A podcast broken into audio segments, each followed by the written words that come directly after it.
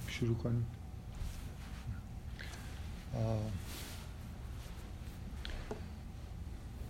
من خیلی نمی‌خوام بحثای دو جلسه قبل رو تکرار بکنم فقط همین مختصرا اشاره بکنم که از دو جلسه قبل این موضوع جدیدی رو شروع کردیم که برخلاف اون موضوع اول چهار جلسه اول محتواییه به جای اینکه بیشتر مربوط به فرم باشه. اونم این بود که یه ویژگی دومی که من در مورد هنر مدرن جلسه اول گفتم مسئله افزایش سهم مخاطب توی ساختن معنای اثر هنری و میزان مشارکت در واقع مخاطب توی درک اثر هنری. و از دو جلسه قبل شروع کردم با تاکید روی این نکته که بدون اینکه هیچ احتیاجی باشه که متن قرآن رو برای این مسئله خاص وارسی بکنیم و مثالهایی پیدا بکنیم قرآن سراحتا میگه که طوری در واقع انگار تنظیم شده که چند معنایی باشه برای کسایی که متقی هستن هدا... چیزی ازش بفهمن و هدایت بشن و اونایی که متقی نیستن جزو مثلا فاسقین حساب میشن وقتی قرآن می‌خونن نه فقط هدایت نمیشن مسئله اینه که باعث زلالتشون میشه. من مثالای خود آیاتی که سراحتا این حرف رو می‌زنن و اینکه در بعضی از آیات اشاره به اینکه چطوری این کار انجام میشه حتی شده این که هیچ بحثی نیست که ما این مسئله رو داریم. یعنی مثل آثار نه مدرن اگه دقیق تر بخوایم بگیم پست مدرن قرآن یه متنیه که طوری نوشته شده که در ذهن مخاطبین مختلف معنی های مختلفی ایجاد می‌کنه و این آمدانه بوده. همونطوری که یه اثر پست مدرن به طور تعمدی این کارو می‌کنه. تفاوتش نمی‌خوام بگم برتری تفاوت اینه که اولا تو متن سراحتا به این موضوع اشاره شده. ثانیا درباره تکنیکاش صحبت شده و از همه مهمتر این که فقط مسئله این نیست که مخاطب چند معنا بفهمه. مسئله اینه که یه جوری تنظیم شده این کار صورت بگیره. یعنی افرادی با یه ویژگی های معنای درست رو انگار بگیرن و افرادی با ویژگی های که مطلوب نیستن معنای نادرست رو بگیرن و اون در همون ویژگی های بد خودشون در واقع پیش برن. اینکه مثل این آیه که میگه که کسایی که در قلبشون مرض هست فزادهم الله و مرضا این اتفاق در واقع موقع خوندن قرآن هم میفته این بحثی بود که دو جلسه قبل کردم و همون جلسه در مورد این فکر می‌کنم سوال شد یا من خودم مطرح کردم که نمی‌خوایم درباره این که توی این جلسات با توجه محتوا و قصد جلسات نمی‌خوایم درباره اینکه چرا خداوند در اون می‌خواد گمراه بکنه صحبت بکنیم. فکر کنم تو همون جلسه اشاره کردم که این در واقع یه زیر مجموعی از بحث در واقع مسئله شره. اینکه چرا ابلیس وجود داره چرا شیطان وجود داره چرا اصلا انسان ها گمراه میشن. اگه ابزارهایی در جهان به طور تکوینی وجود داره که انسان رو گمراه می‌کنن من نمی‌دونم این نکته رو گفتم یا نه. در این حد می‌تونم بگم. یعنی بحث رو باز نکنیم چون موضوع عمیقیه. ولی اینو فکر می‌کنم گفتنش خالی از اشکال که شما وقتی با دنیای مواجه هستید که ادعا میشه که به طور تکوینی مثلا موجودی وجود داره که انسانها رو گمراه می‌کنه بنابراین اگه موحد باشید باید به این در واقع اعتراف کنید که خداونده که موجودی رو به وجود آورده که انسانها رو گمراه بکنه. بنابراین انتظارتون از متنی که خداوند نوشته و برای بشر فرستادم نباید غیر از این باشه. این متن آینه جهان تکوینه. یعنی تش در جهان تشریع هم باید امکاناتی برای گمراهی در واقع گذاشته شده باشه.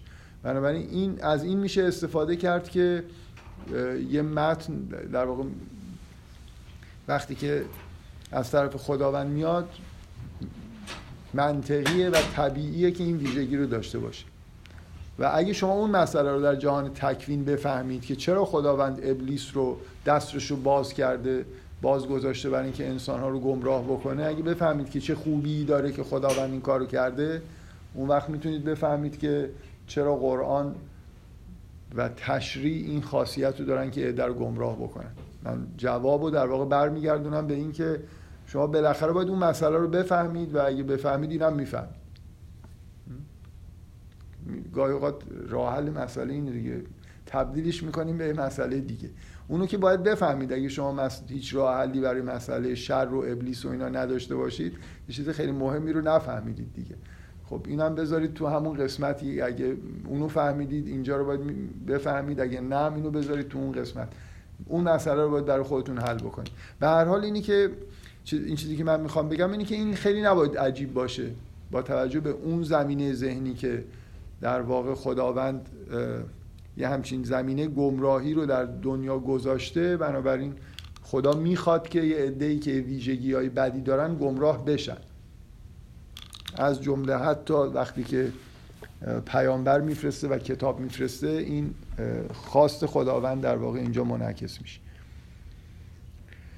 من جلسه قبل بعد از اینکه حالا یه مسائلی در تکمیل این بحث گفتم مثلا هم آیه های مربوط به چند معنایی بودن و اینکه چگونه این کار انجام میشه رو مطرح کردم بحث رو بردم به در واقع یه چیز دیگه ای مثلا درباره سوره یوسف بحث کردم.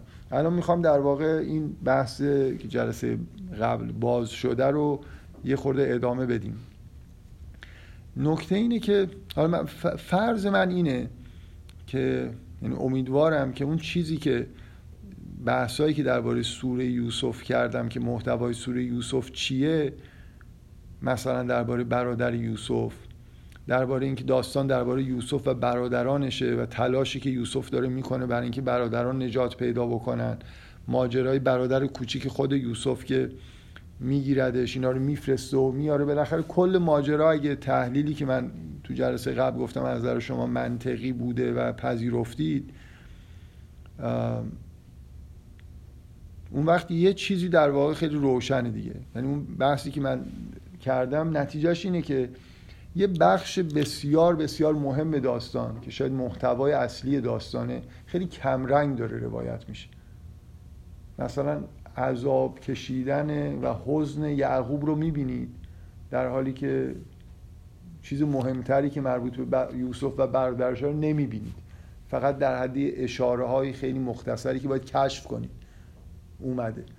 یا مثلا فرض کنید خیلی چیزا تو این داستان همون بحثایی که من کردم نشون می‌داد که خیلی در واقع کمرنگ و بدون تاکید گفته میشن. در حالی که این کمرنگ بودنشون معنیش کم اهمیت بودن یا فرعی بودن نیست.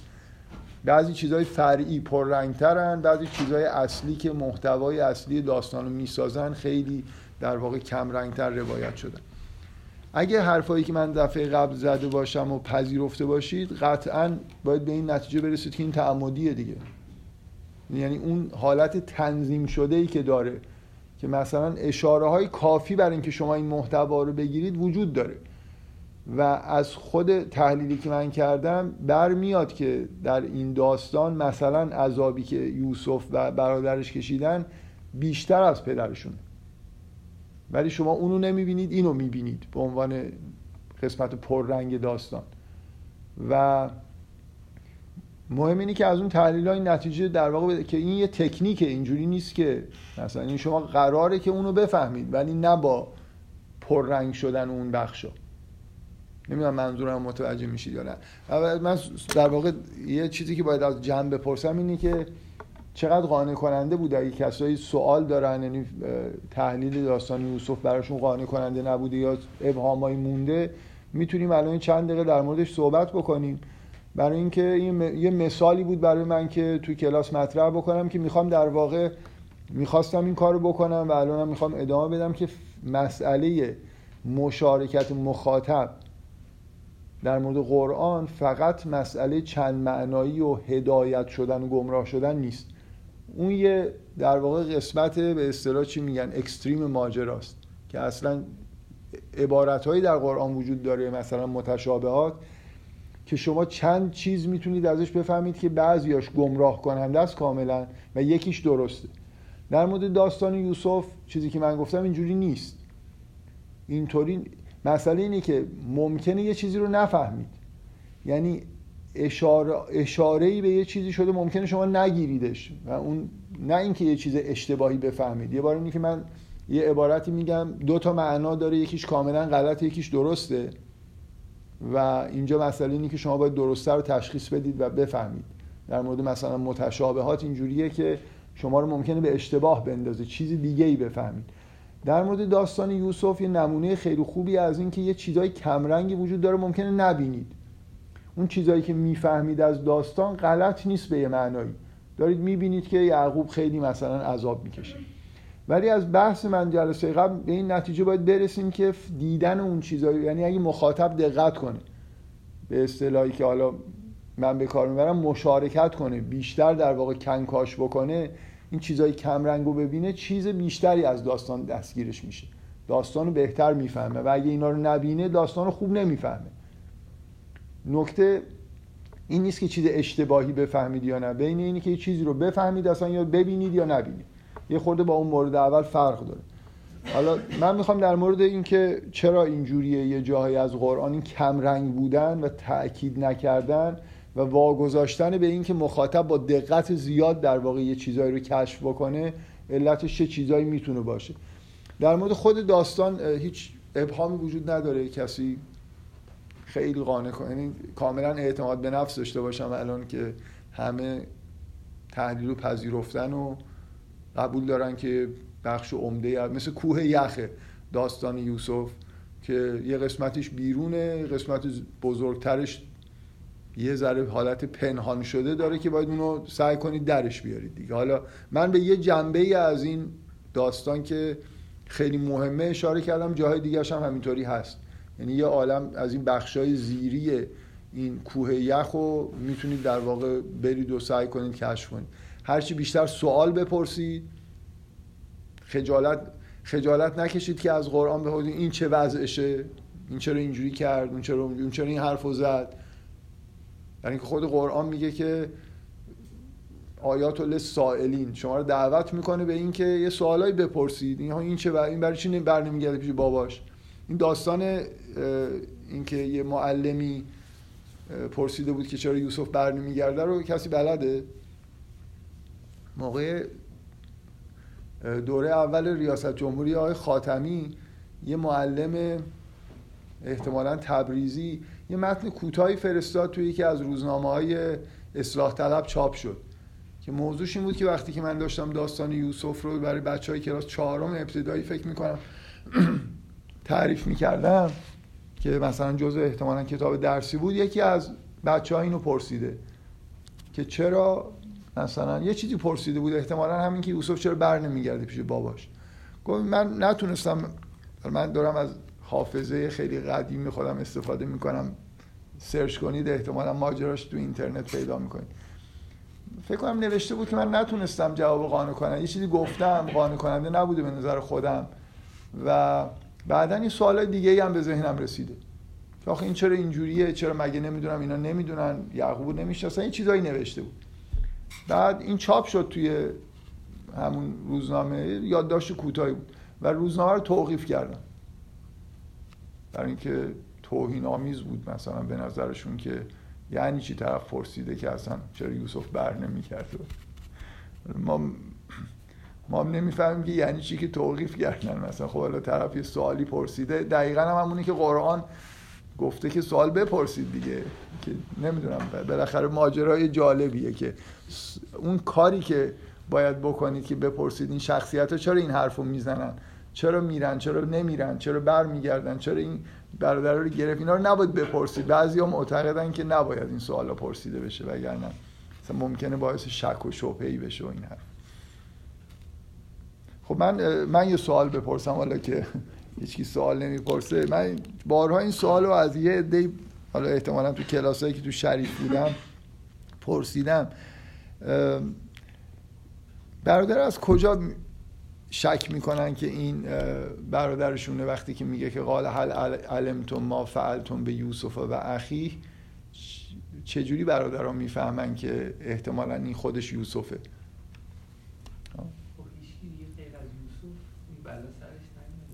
خب شاید نه منظورم اینه که مثلا شاید یوسف به عزیز مصر گفته که باش چی کار کرده. قیافش به نظرشون آشنا میاد. سلام.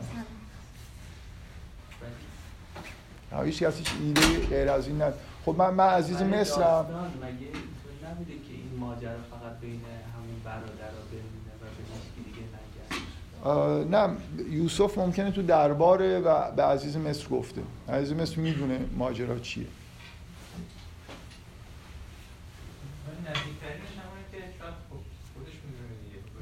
خودشه مثلا قیافش می‌خوره. نه خب کسی قطعا می‌دونه یوسفه. کسی که ممکنه بدون هزار من من یه چیزی تو ذهنم هست. میگم نمی‌دونم.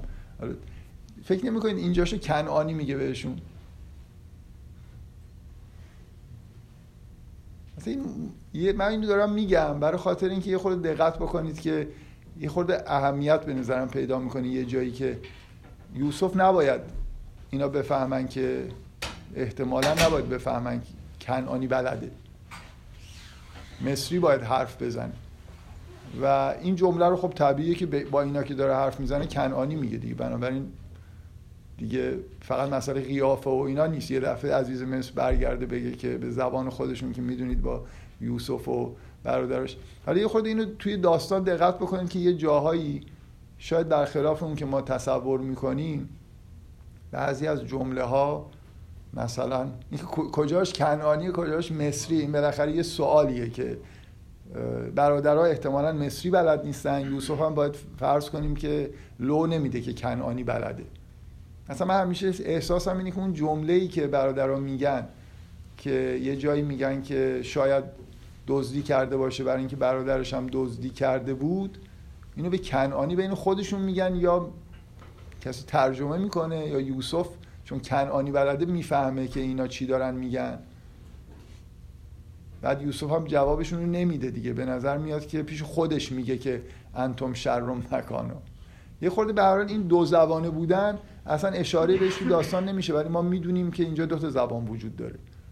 و فکر می‌کنم یک کلید برای برادرها که مطمئن باشن. یعنی اصلا خیلی واضحه براشون که اینجا یه دفعه اتفاقی افتاد. این عزیز مصر به زبان خودشون خیلی سلیس صحبت کرد. احتمالا کلید در واقع حل ماجراست. من فقط می‌خواستم بگم که به این دو زبان بودن این داستان دقت بکنید که هیچ جایی تو داستانم قید نمیشه. شما یه من به این موضوع اشاره نکردم. شاید واقعا در حدی هست این مسئله که یه جلسه لازم داره که دیالوگا توی قرآن یکی از ویژگی های مدرن که من می‌تونم واقعا یه جا اگه وقت بشه مثلا این جلسه بهش اختصاص بدم یا حداقل نصف یه جلسه اینه که برخلاف سنت کلاسیک داستان نویسی که تا همین یه قرن قبل هم حتی غالب بوده هیچ وقت شما در قرآن در مورد هیچ دیالوگی یه توصیف نمی‌بینید که مثلا بگه که موسا با عصبانیت گفت. یا فرعون فریاد زد. این یه شیوه خیلی مدر داستان نویسیه فکر می‌کنم یا یکی از آدمایی که خیلی مؤثر بود تو این که این جا بیفته همینگوی بود که جمله رو طوری بنویسید که اگه عصبانیت توش هست معلوم باشه که با عصبانیت داره گفته میشه. نه اینکه نویسنده هی درباره شخصیت ها و لحنشون توضیحی بده. شما در قرآن یک عبارت در توصیف اینکه دیالوگا چجوری دارن گفته میشن نمیشنوید یعنی همه دیالوگا حالت دارن. یعنی شما حالت هیجان زده بودن رو مثلا توی دیالوگ می‌بینید حالت مثلا فرض کنید چیزای حالت های روحی آدمی که داره میگه رو به دلایلی می‌فهمید. داستان طوریه که معلومه اونجا این آدم مثلا داره فریاد می‌زنه یا آروم داره میگه. حالا به هر حال من یه خورده این نکته رو گفتم که به عنوان یه چیز جالب که توضیحی داده نمیشه که دیالوگا به چه زبانی دارن گفته میشن. شما یه جوری باید از داستان بفهمید که یه جاهایی مصریه یه جاهایی کنعانی ابرانیه در واقع. در حالی که مصری برای خودش زبان مستقل از کنعانیه که لزوما اینا زبان حرفای هم دیگر نمی‌فهمن. یعنی این دوتا کشور همسایه نیستن که حتی لحجه چیز داشته باشن. لحجه های زبان باشن. بگذاریم. حالا من گفتم به این نکته هم به عنوان یه نکته اضافه اشاره کنم. جانم بفهم این, این, صحبت شما یه پیشفرض داره. اینکه تمام اون فرض داستان هایی که تو قرآن بیان شده مدل زندگی ها هم مدل زندگی هایی که من و شما امروز داریم باشه. یعنی مثلا آدم ها همین شکلی عصبانی بشن که ما امروز داریم عصبانی میشیم. یا آدما همین شکلی صحبت کنن که من و شما امروز داریم صحبت می‌کنیم. این پیشفرض رو باید داشته باشیم یا نه؟ کلا. به نظر من پیشفرزی لازم نداریم واقعا. یعنی اینکه حالتهای روانی مشابه داشتن یا نداشتن یا در صحبتاشون چجوری در واقع اگه چیز غیر عادی باشه مثل من اینجوری به شما بگم که اگه من توضیحی هم بدم درباره اینکه عصبانیت و این حرفا رو بگم هم این نکته ای که شما دارید میگید باقی میمونه دیگه. من می‌تونم بگم که آیا عصبانی بودن یه آدم همون معنایی رو داره که الان داره یا نه. اگه چیز غیر عادی باشه شما می‌تونید با در توصیف یا توی خود یعنی این از تکنیکی فرق نمی‌کنه. می‌خوام بگم این حرفی که من دارم می‌زنم پیشفرزی نداره. اون چیزی که شما دارید میگید اگه توصیفم در قرآن اومده بود همین مشکل شما می‌تونستید داشته باشید که آیا ما توصیفات مثلا دیالوگ رو درست می‌فهمیم یا نمی‌فهمیم. در واقع شما کلا می‌خواید ببینید یه داستان مربوط به 5000 سال قبل رو ما چقدر خوب می‌فهمیم. اتفاقا این نکته که دارید میگید جالبه. ممکنه گاهی اوقات من اینجوری در واقع بتونم از غیر عادی بودن حرف مثلا من یه بار توی یه سخنرانی اینو در موردش بحث کردم. شما از حرفای قوم نوح می‌فهمید که اینا نه اینکه آدمای خنگی به دلیل خیلی قدیمی بودن خیلی وضع فکریشون چیز نیست رو به راه نیست. یه خورده همچین وقتی دارن استدلال می‌کنن حرف می‌زنن با نو حرفاشون خیلی ربط به هم دیگه نداره. یعنی پنج شما باید همینو بفهمید دیگه که پنج هزار آها ببین این نکته ای که دارید میگید من جوابم اینه. اگه این دیالوگ مربوط به زمان معاصر باشه من احساس می‌کنم که این آدم منگل. ولی چون مربوط به 5000 سال قبله میگم اینا قوم عقب افتاد انسان نخستینن اصلا. می‌دونید یعنی یه جوری خیلی قدیم ما قبل تاریخن. بنابراین مغزشون اصلا اینقدر بیشتر انگار کشش نداره. این است... ممکنه باهوشای اون قومن که دارن این حرفا رو تازه جلوی نوح وایستادن میگن. ولی به ما پرت و پلا میاد. برای اینکه اصلا ذهنشون استدلالی نیست. خیلی نمی‌تونن حرفا رو خوب به هم دیگه بچسبونن. بنابراین اینجوری نیست که من الان هر چی که ببینم بنا به به اصطلاح چیز معاصر قضاوت بکنم. من می‌دونم اینا مال 5000 سال قبلم بنابراین میبرمشون. در اون موقع سعی می‌کنم قضاوت کنم. به نظر من آدمایی که مقابل نوح وایستادن اینجوری نیست که خنگای قوم هستن. احتمالا باهوشاشونن و اینجوری دارن حرف می‌زنن. یا همینطور در مورد بنی اسرائیل پرت و پلا گفتنشون معنیش این نیست که این آدمی که این حرف زد یه مشکل روانی خاص داشت. اینکه اینا اصولا اینجوری. یعنی بنی اسرائیل یه ویژگیشون توی خود اون دیالوگا در واقع هست. بنابراین نباید این کارو بکنیم که آدما رو معاصر بکنیم. یعنی باز من ببخشید چون سوالی که کردید از یه جهتی خیلی خیلی چیز مهمیه. اونم اینه که همیشه ما تو نگاه به تاریخ این احتیاط رو باید بکنیم دیگه. و نمی‌کنن. من می‌خوام بگم عمده مشکلاتی که ما با تاریخ داریم برای اینه که اصلا نمی‌دونیم که تو اون دوران واقعا اینا تو ذهنشون چی میگذشته. گاهی شما توی مثلا یه مقاله تاریخی یه نفر کشف جالبی می‌کنه که یه چیزی رو کاملا اشتباهی فهمیدیم. مثلا من یه مثالی که چند بار تا حالا به دلایل مختلف در موردش بحث کردم اینه که ما تو دورانی داریم زندگی می‌کنیم که امرار معاش خیلی غذا خوردن انگار دیگه چیز نیست. دغدغه اصلی انسان نیست. الان مثلا فرض کن سرگرمی خیلی چیز مهمیه. یکی از بزرگترین بیزینس های دنیا اینه که مردم سرگرم بکنن. و فکر می‌کنم مردم نمی‌فهمن که غذا مثلا چقدر چیز بوده. تا چند هزار سال قبل مسئله اصلی بشر بوده. اینکه سه وعده بتونه یا دو وعده در روز غذا بخوره یه چیز خیلی مهمی بوده. اینکه آیا زمستان میگن که این اصطلاح تو زبان فارسی که طرف پنجاه بهار دیده برای خاطر اینی که عبور کردن از زمستان کار سختی بود. یعنی یه تلفات سالانه در زمستان اینکه بهار رو دیده مثل اینکه یه سال دیگه تضمینی احتمالا عمر می‌کنه. ولی خیلی چیزاست ما نمی‌فهمیم دیگه. می‌دونید دغدغه سیر و گشنه موندن و این حرفا رو نداریم.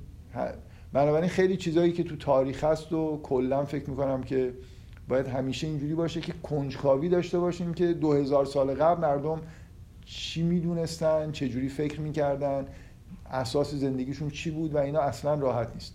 یعنی در واقع یه تحقیق تاریخی خوب تحقیقیه که این چیزها رو دقیقا مراعات بکنه من گفتم تفاوتی نه می‌خوام بگم چه شما دیالوگا رو وصف بکنید چه نکنید. علصویه است. بالاخره این مشکلی که شما میگید وجود داره و باید محتاط باشیم توی اینکه درست بفهمیم. مثلا نمونهش همین مثالی که زدم دیالوگای قوم نوح یه خورده ابتدایی هن و نشون ده... شما باید اینو بفهمید که اون قوم یه قوم خیلی اولیه و ابتدایی و قبل از تمدنیه که اینجوری در واقع حرف میزن بفرمایید.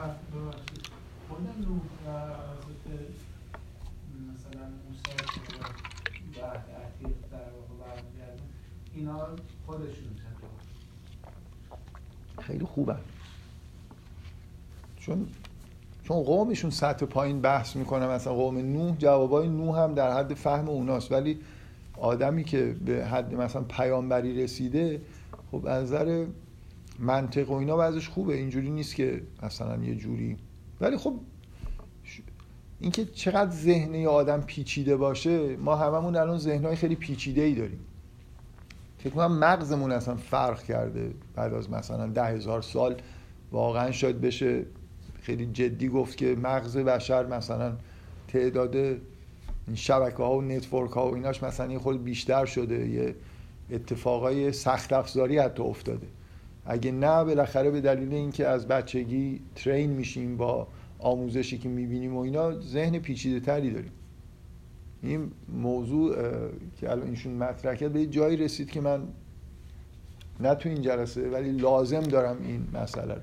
یه جایی که فکر می‌کنم که این یه نکته درستیه که ما الان با 5000 سال قبل مغزمون فرق می‌کنه است برای خاطر فقط هم شاید شاید فقط برای خاطر آموزش فشرده ای که در تمام زندگی داریم می‌بینیم نیست. برای خاطر اینه که اصلا سخت افزاری هم ممکنه تغییر کرده باشه. حداقلش اون اولی رو که می‌دونیم دیگه یعنی ما در یک سال زندگیمون چندین برابر تمام عمر آدمی که هزار سال قبل زندگی می‌کرده از مغزمون یه استفاده هایی می‌کنیم. کاری استفاده ای نمی‌کردن زیاد از مثلا فرض بشینن فکر کنن محاسبه بکنن. خیلی زندگی ها ساده تر و در واقع روتین تر بود. بگذاریم.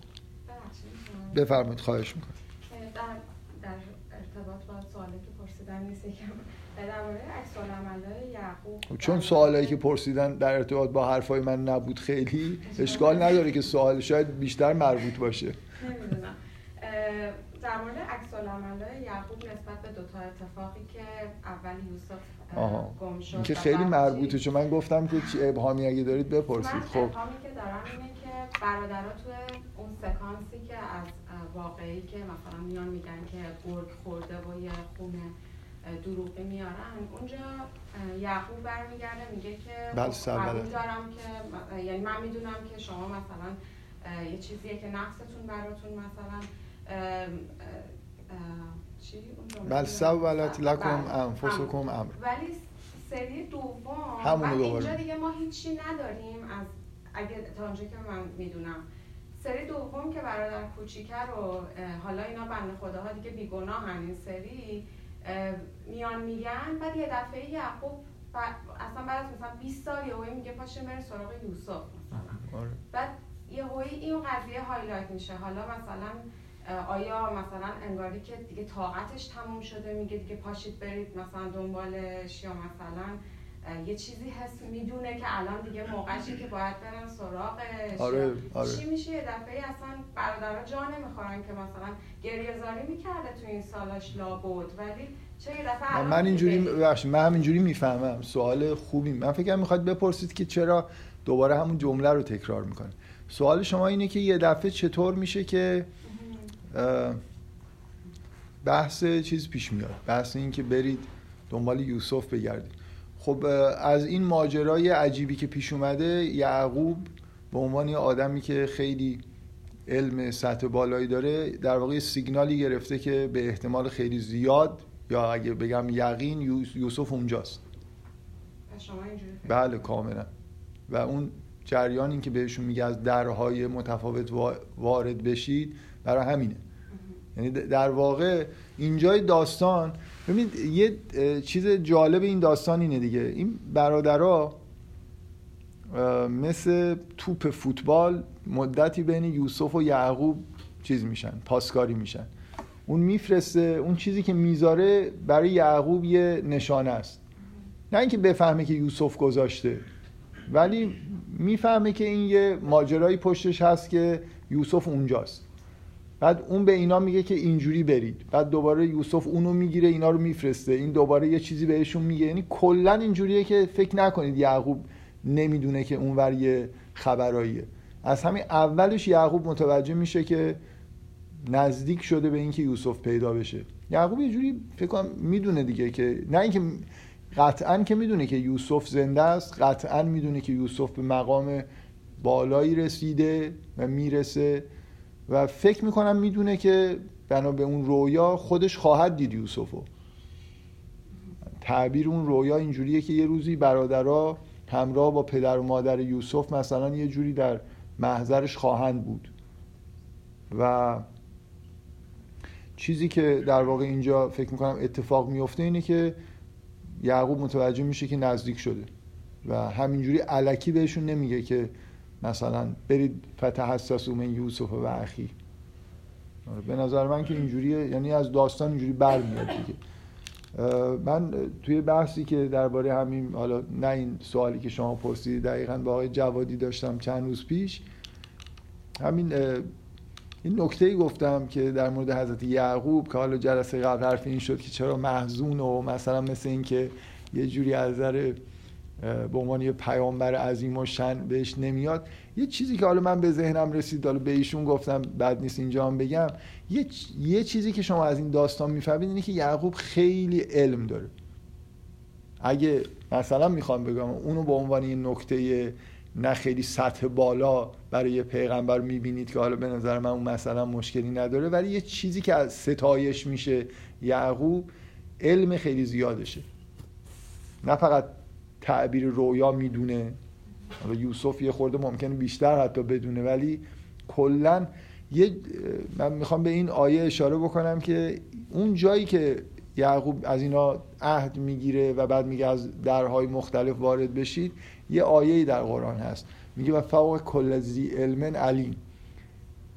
این ستایش در واقع علم یعقوبه. که مثل اینکه از اون که می‌بینید یوسف اونجا یه کار خیلی چیزی داره می‌کنه خیلی عالمانه ای داره انجام میده. ولی این حرکت مثل ش... مثل چیز شده شطرنج شده. یوسف یه حرکت می‌کنه اونور یعقوب یه کاری می‌کنه. همینجور دارن یه بازی انگار انجام میدن و مهره هاشون هم این برادران که اون میگه اونو بیار این مثلا اینا رو میگه اینجوری برید.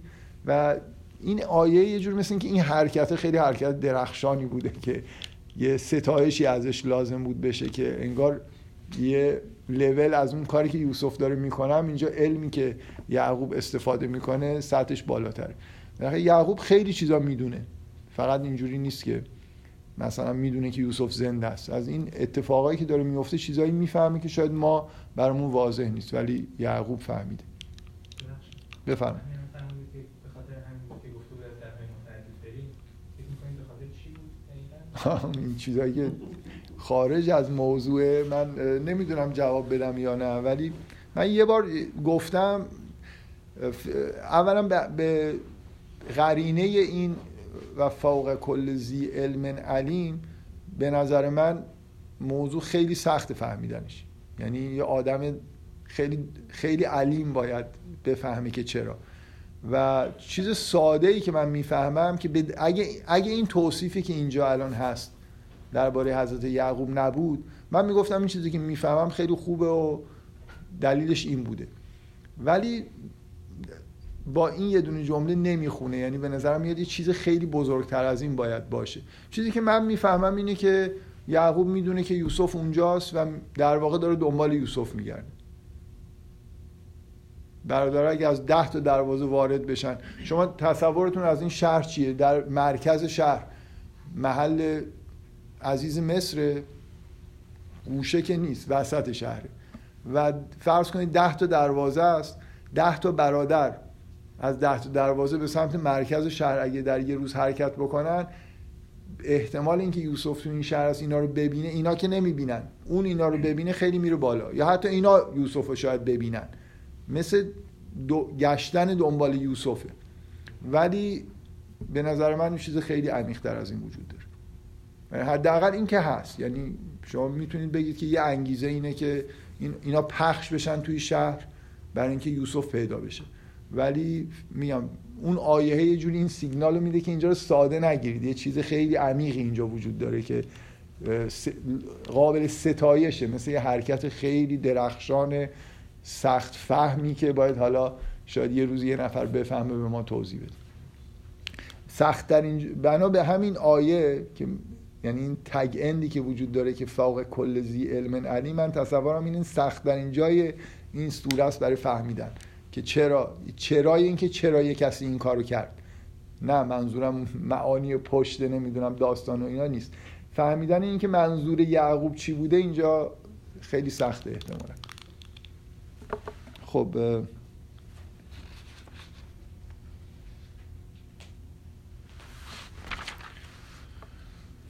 من بحثی که می‌خوام بکنم الان در مورد این موضوع اینه که خب پس یه چیز دیگه ای پیدا کردیم. غیر از اون مسئله چند معنایی بودن که گمراه کنه یا هدایت بکنه اینه که قرآن به از مخاطبش انتظار داره که خیلی با دقت بیشتر از دقتی که همینجوری مثلا یه داستان رو می‌خونید یه داستان یا کل قرآن رو بخونه. و مثل اینکه یه لایه هایی یه چیزایی خیلی واضح و پررنگ یه چیزایی یه خورده کمرنگتر چند تا لایه وجود داره که اگه دقت بکنید اون چیزای کمرنگ رو می‌بینید و اصلا کمرنگ بودنشون معنیش این نیست که اهمیتشون کمتره بلکه کاملا ممکنه اینجوری باشه که اهمیتشون بیشتر. من می‌خواستم یه خورده در واقع تو این جلسه وارد این بحث بشم که چرا اینجوریه؟ چه دلیلی داره که مثلا فرض کنید یه چیزی رو کمرنگ بکنیم یه چیزی رو پررنگ بکنیم؟ اون چیز اصلی که مثلا می‌خوایم بگیم و با وضوح زیاد نگیم وضوحش رو کمتر بکنیم. بالاخره فهمیدن این که چرا اینجوریه فکر می‌کنم خیلی می‌تونه مؤثر باشه توی خود درک و پیدا کردن و درک چیزایی که این شکلی که توی قرآن هست. من دوست دارم سوال بپرسم ولی فکر می‌کنم یه خورده ممکنه وقت کم بیاریم. یکی دو نفر میشه اظهار نظری بکنن که حسشون چیه؟ که مثلا این چه, چه فایده ای داره؟ ببین اون چند معنایی بودن که خب خداوند می‌خواد که اصلا چند معنا داشته باشه یه عده دسترسی پیدا نکنن انگار به هدایت. خب ولی اینکه چرا داستان یوسف اینجوری داره مثلا روایت میشه؟ چرا واضحتر بعضی چیزا گفته نمیشه؟ جا کمه مثلا فشرده سازی انجام شده که خب خیلی شاید منطقی نباشه جواب. چه چیزی ممکنه باعث بشه که اینجوری داریم روایت می‌کنیم داستان؟ یه چیزی جلسه قبل گفتم بذاری تکرار بکنم. که شعن بعضی از حوادث و معانی اینجوریه که خوب پررنگ گفته نشه. مثل اینکه مثلا یا ما اصلا مثل همون مثالی که زدم درباره اون ماجرای قتل توی یه فیلم سینمایی که طرف میگه که من نشونش ندادم که هر کسی خودش در حد مثلا تحمل خودش یه صحنه ای رو بسازه. بعضی چیزا ممکنه زیادی زشت باشن. بعضی چیزها خیلی ظریفن. شما قابل مثلا فرض کنید فهم من چیزی که توضیحی که جلسه قبل دادم اینه که حزن یعقوب یه جوریه که بالاخره ما می‌تونیم یه تصوری ازش بسازیم. مثل یه حزن که می‌فهمیم و خیلی خیلی شدید کنیم دلتنگی رو در حدی شدیدش بکنیم که مثلا ممکنه تا تجربه نکرده باشیم ولی یه تصوری از اوضاع یعقوب داریم. ولی اصلا نمی‌تونیم درباره حالت یوسف و برادرش چیزی بفهمیم. واقعا. بنابراین اگه توضیح پررنگی داده بشه قطعا یه چیز اشتباهی می‌فهمیم. همین که بفهمیم که اینجا یه چیز خیلی خیلی وحشتناکی اتفاق افتاده که خیلی آسیبزا بوده و احتمالا خارج از ادراک ماست مگر اینکه یه نفر واقعا همون بلا سرش اومده باشه شاید بتونه یه چیزی بفهمه. برای آدم عادی بعیده درک درستی بتونه پیدا بکنه. مثل اینکه شعن این ماجرا اینه که بهتره اصلا بهش اشاره نکنیم بذارید مثل اینکه یا مثلا می‌خوام بگم گاهی اینجوری شعن یوسف نیست که یه همچین حالتی اگه در یه زمانی داشته رو بهش مستقیما اشاره بکنیم. مثل اینکه در یه حزیزی شما نبینیدش. برای اینکه انسان بزرگی. مثل من یه چیزی که اصرار دارم اینه که ممکنه پیامبران یا آدمایی که توی قرآن هستن به هر طریقی مرتکب خطایی شده باشن و ازش توبه کرده باشن. هیچ وقت در قرآن اشاره نمیشه به خطا. خطایی که ازش توبه شده. چیزی که بخشیده شده مثل اینکه دیگه نیست. بنابراین ذکر نمیشه در قرآن. این اینکه شعن خود ماجرا اینطوریه که بهتره بهش اشاره نشه به نظر من این توضیح خوبیه. یعنی خیلی وقتا کار می‌کنه این توضیح که بعضی چیزا خوبه بهشون اشاره بشه ولی با لطافت و ظرافت. خوب نیست که خیلی. گاهی تو نقاشی بهتره یه چیزی رو خیلی کمرنگ بکشید واقعا. نیاریدش جلوی صحنه. خوبه همون جاش انگار همینی که پشت چیز باشه. خود خود موضوع ممکنه این شکلی باشه. این یه توضیح باز یه توضیح دیگه ای که مختصر گفتم می‌خوام یه خورده روش بیشتر تاکید بکنم اینه که این تلاش مخاطب برای درک معنا و ساختن معنا رشد میاره برای مخاطب. در واقع شما اگه آیا... یه سری آیه ها بذارید جلوی یه سری جو... عبارت ها بذارید که همشون یه ابهامایی دارن. مثلا ابهام از این نوع که این واژه اینجا دقیقا به چه معناست؟ این اسلام یعنی چی؟ مثلا همین اسلامی که ما میگیم یا نه. این زمیر به اون یکی برمیگرده یا به این یکی؟ مثل اینکه من جمله رو دارم میگم یه ابهامایی از نظر دستوری یا از نظر معنی واژه ها وجود داره.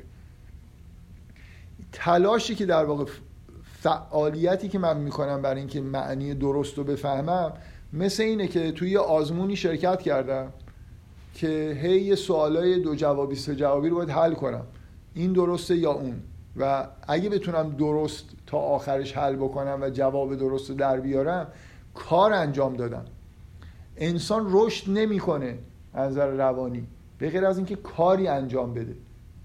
یعنی من اگه همینطوری شما یه عبارت خیلی واضحی رو به من بگید و من بفهممش خب به علمم ممکن این چیزی اضافه بشه ولی از نظر روانی رشد نمی‌کنم مثل اینکه یه چیزی رو کردید تو مغز من.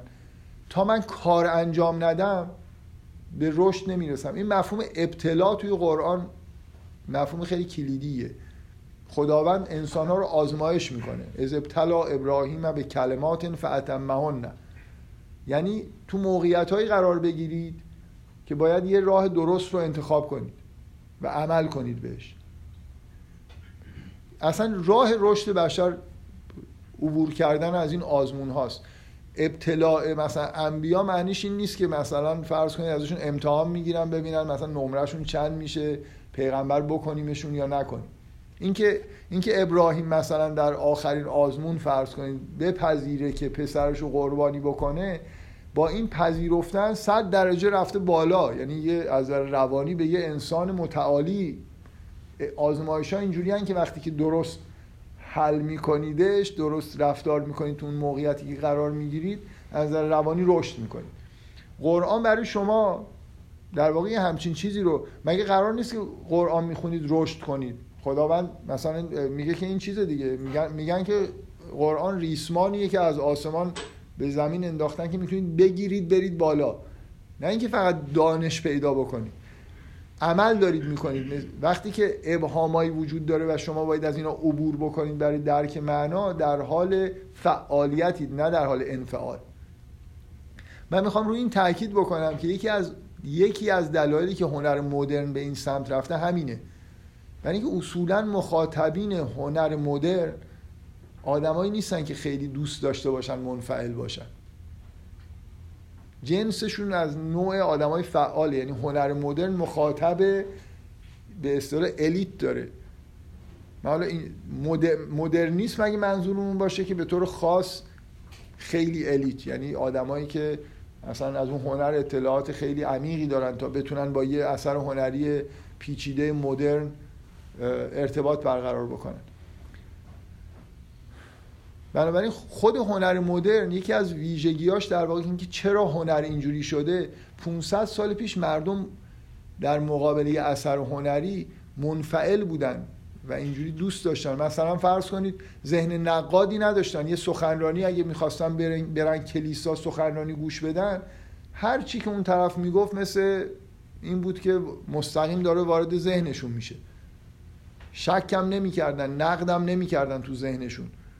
بشر امروزی خیلی اینجوری نیست. یعنی به جایی رسیده به دلیل آموزشی که می‌بینیم یه مقدار ذهن نقادتری داریم مخصوصا اگه مخاطب مثلا هنرهای امروزی باشیم. نه همه هنر رو. ما یه به اصطلاح ترند هنر پاپیولار پیدا کردیم توی قرن بیستم که تجاری اتفاقا آدمای منفعل میطلبه.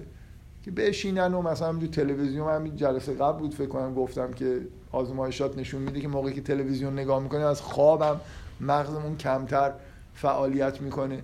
ولی یه, هنر یه خورده در واقع جدیتر وجود داره مثلا هنرهای مدرنیستی پست مدرنیستی که به اصطلاح زبان فارسی مخ طرف رو به کار می‌گیره.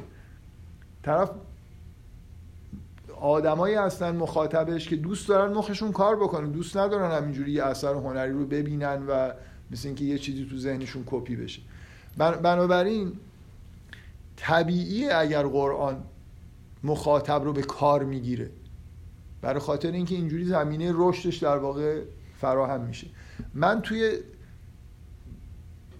دقت کردن و رفتن مثلا تو لایه های پنهانه داستان به یه توانایی می‌رسم به یه چیز حقایقی می‌رسم که همینطوری اگه شما بیاید سراحتا مثلا همین چیزهایی که من در مورد داستان یوسف گفتم و خیلی منظم و مرتب و منطقی بنویسم تبدیل به یک کتاب بکنم و شما بخونید و اینو درک بکنید قطعا به چیز کمتری می‌رسید. اگه خودتون برید این چیزها رو قبل از اینکه من بگم سعی کنید که در بیارید و کشف بکنید. بنابراین ابهام داشتن این در واقع این حالت کمرنگ و پررنگ بودن فعالیت مخاطب رو میطلبه و اینم باز چیزی که در قرآن شما به سراحت می‌بینید که بهش دعوت شدیم. ما دعوت نشدیم به قرائت قرآن دعوت شدیم به تدبر در قرآن. تدبر یعنی دنبال یه چیزی را افتادم من یه چیزی می‌خونم باید بشینم مثلا داستان رو می‌خونم باید بشینم سوال کنم. این چرا اینجوری گفت این چرا اینجوری شد این آیه چرا بعد از این آیه اومده؟ و اینطوریه که در واقع یه چیزی از قرآن در واقع بهم اضافه میشه. با فکر کرد اگه من وقتی دارم فکر می‌کنم و فکرم به یه چیزی می‌رسه رشد پیدا می‌کنم. ولی وقتی یه جمله تو ذهن من فقط کپی میشه ممکنه چیز درستی هم فهمیده باشم ولی از نظر روانی رشد نکردم. فعالیت خواستن از مخاطب خودش منحص بدون اینکه الان من چیزی که گفتم اینکه اینکه گاهی شعن یه موضوع جوریه که بهتره در لفافه گفته بشه. در تمام هنر این وجود داشته که گاهی یه چیزی رو سر دلبران رو مثلا فرض کنید خیلی با سراحت نمی‌گفتن. و اون کمرنگ بودن برمیگرده به اینکه شما چی می‌خواید بگید. من غالبا احساسم اینه که کلا این داستان یوسف همینجوری گفته بشه خوبه. نه اینکه حالا مثلا فرض کنید فقط برای اینکه آزمون هایی ترتیب داده بشه اینجوری گفته شده. بهتره که درباره یوسف و برادرش کمرنگ صحبت کنیم. درباره یعقوب پررنگتر صحبت کنیم. از نظر ادبی از نظر بلاغی این شیوه شیوه درسته. و به طور کلی هر چقدر بیشتر مخاطب و درگیر بکنید با نظر ادراکی در واقع یه جوری به مخاطب یه امکانی می‌دید که در واقع به یه رشدی برسه که اگه این کار نکنید نمی‌رسه. پس یه نکته دیگه هم در واقع من اینجا اضافه کردم. بذارید من این مثال می‌خوام بزنم بریم برای قسمت پذیرایی.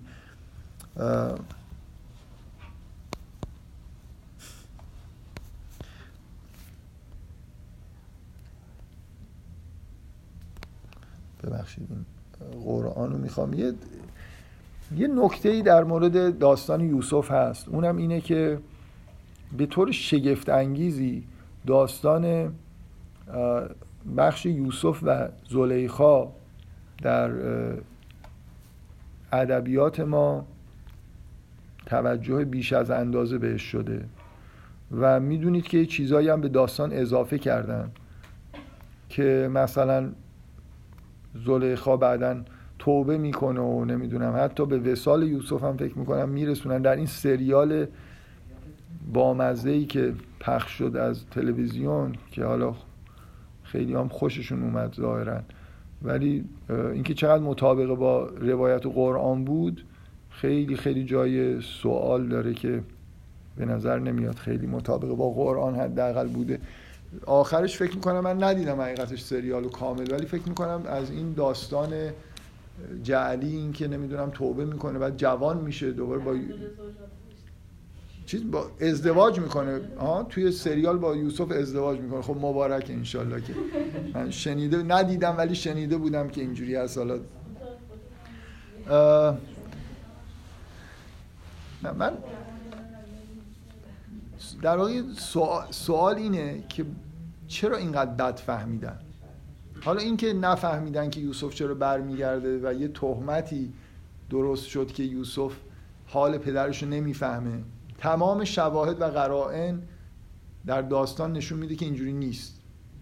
ولی حالا اونو میشه یه جوری گفت که خب یه جوری خیلی سر راحت نبود فهمیدن این که یوسف نمی‌فهمه. اون در واقع داستان رو میخوندن می‌دیدن یعقوب خیلی خیلی محزونه کور شده این بلا سرش اومده یوسف هم برای خودش داره اونجا پادشاهی می‌کنه و به نظرشون میومد که این کار بدی داره می‌کنه مثلا. احتمالا شاید یه داستان ها و روایت هایی هم شاید شنیده باشید که در این مورد ساخته شده که اینو تایید می‌کنه که آره مثلا یوسف خیلی انگار توجه نداشته به کم, کم توجهی کرده به پدرش. ولی در مورد اینکه زلیخا توی این داستان آدم خوبی نیست. یعنی اصلا عشق یوسف و زلیخا شما یه بار اون قسمت رو بخونید یه خورده همینجوری چه می‌دونم قسمت های کمرنگش رو هم یه خورده برای خودتون پررنگ بکنید.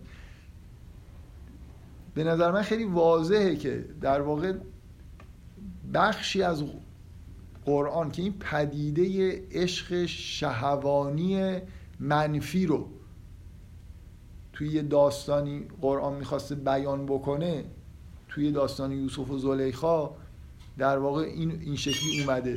زلیخا اون قسمت کمرنگش که هممون می‌دونیم اینه که در واقع یه جوری مادر یوسفه. درخواسته یعنی یوسف در بچگی اومده اینو بزرگش کرده. و حالا مثلا یه جوانی شده اصلا درخواست زل دیگه کثیف مثل اینکه یه چیزی در حدی کثیف که شما نتونید بگید که اینجا یه چیز مقدسی عشقی چیزی وجود داره توی داستان هست. در واقع یه مادریه که داره از فرزند خودش یه همچین درخواستی می‌کنه بعد اون جلسه رو ترتیب میده. این بنده خدا کارش به جایی می‌رسه که واقعا آیه متأثر کننده ایه که یوسف دعا می‌کنه که ان رب ان السجن علی احب الی مما مثلا یدوننی الی. میگه خدایا زندان برای اینکه تهدیدش می‌کنه که اگه این کارو نکنی میندازیم زندان. این دیگه واقعا این الان شما یه احساس می‌کنید که یه عشقیه. بعد یادتون باشه به محض اینکه اون لحظه ای که اصلا روایت اینجوریه که تا رفتن دم در شوهرشو دید گفت که این به من مثلا نظر سو داشته. معطل نکرد. اگه یه آدمی علاقه واقعا داشته باشه که نمیندازدش توی همچین هچلی باز نشد. فهمیدن که دروغ گفته دوباره اون جلسه رو ترتیب داد.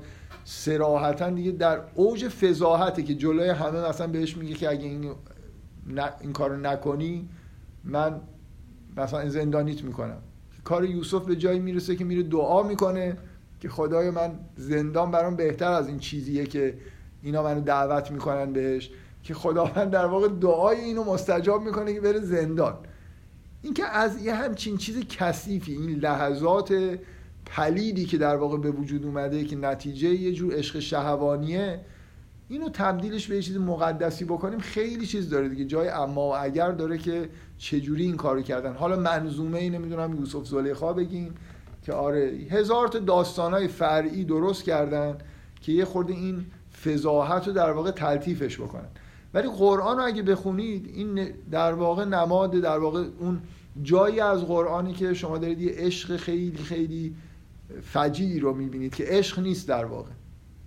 یه حب شدید همراه با خواسته های نفسانیه که مثل اینکه ما از این تاثیر رو بپذیریم که گرفتاری همچین چیزی نشیم خیلی از عشقا همینطوری هن. همراه با خودخواهی و یه نفری رو در واقع برای خودش می‌خواد عشق اینجوریه که طرف برای خود چیز عشق چیز لطیف و همچین چی میگن بالاخره خالی از خود هر چی خودخواهی دوش کمتر باشه بیشتر عشقه.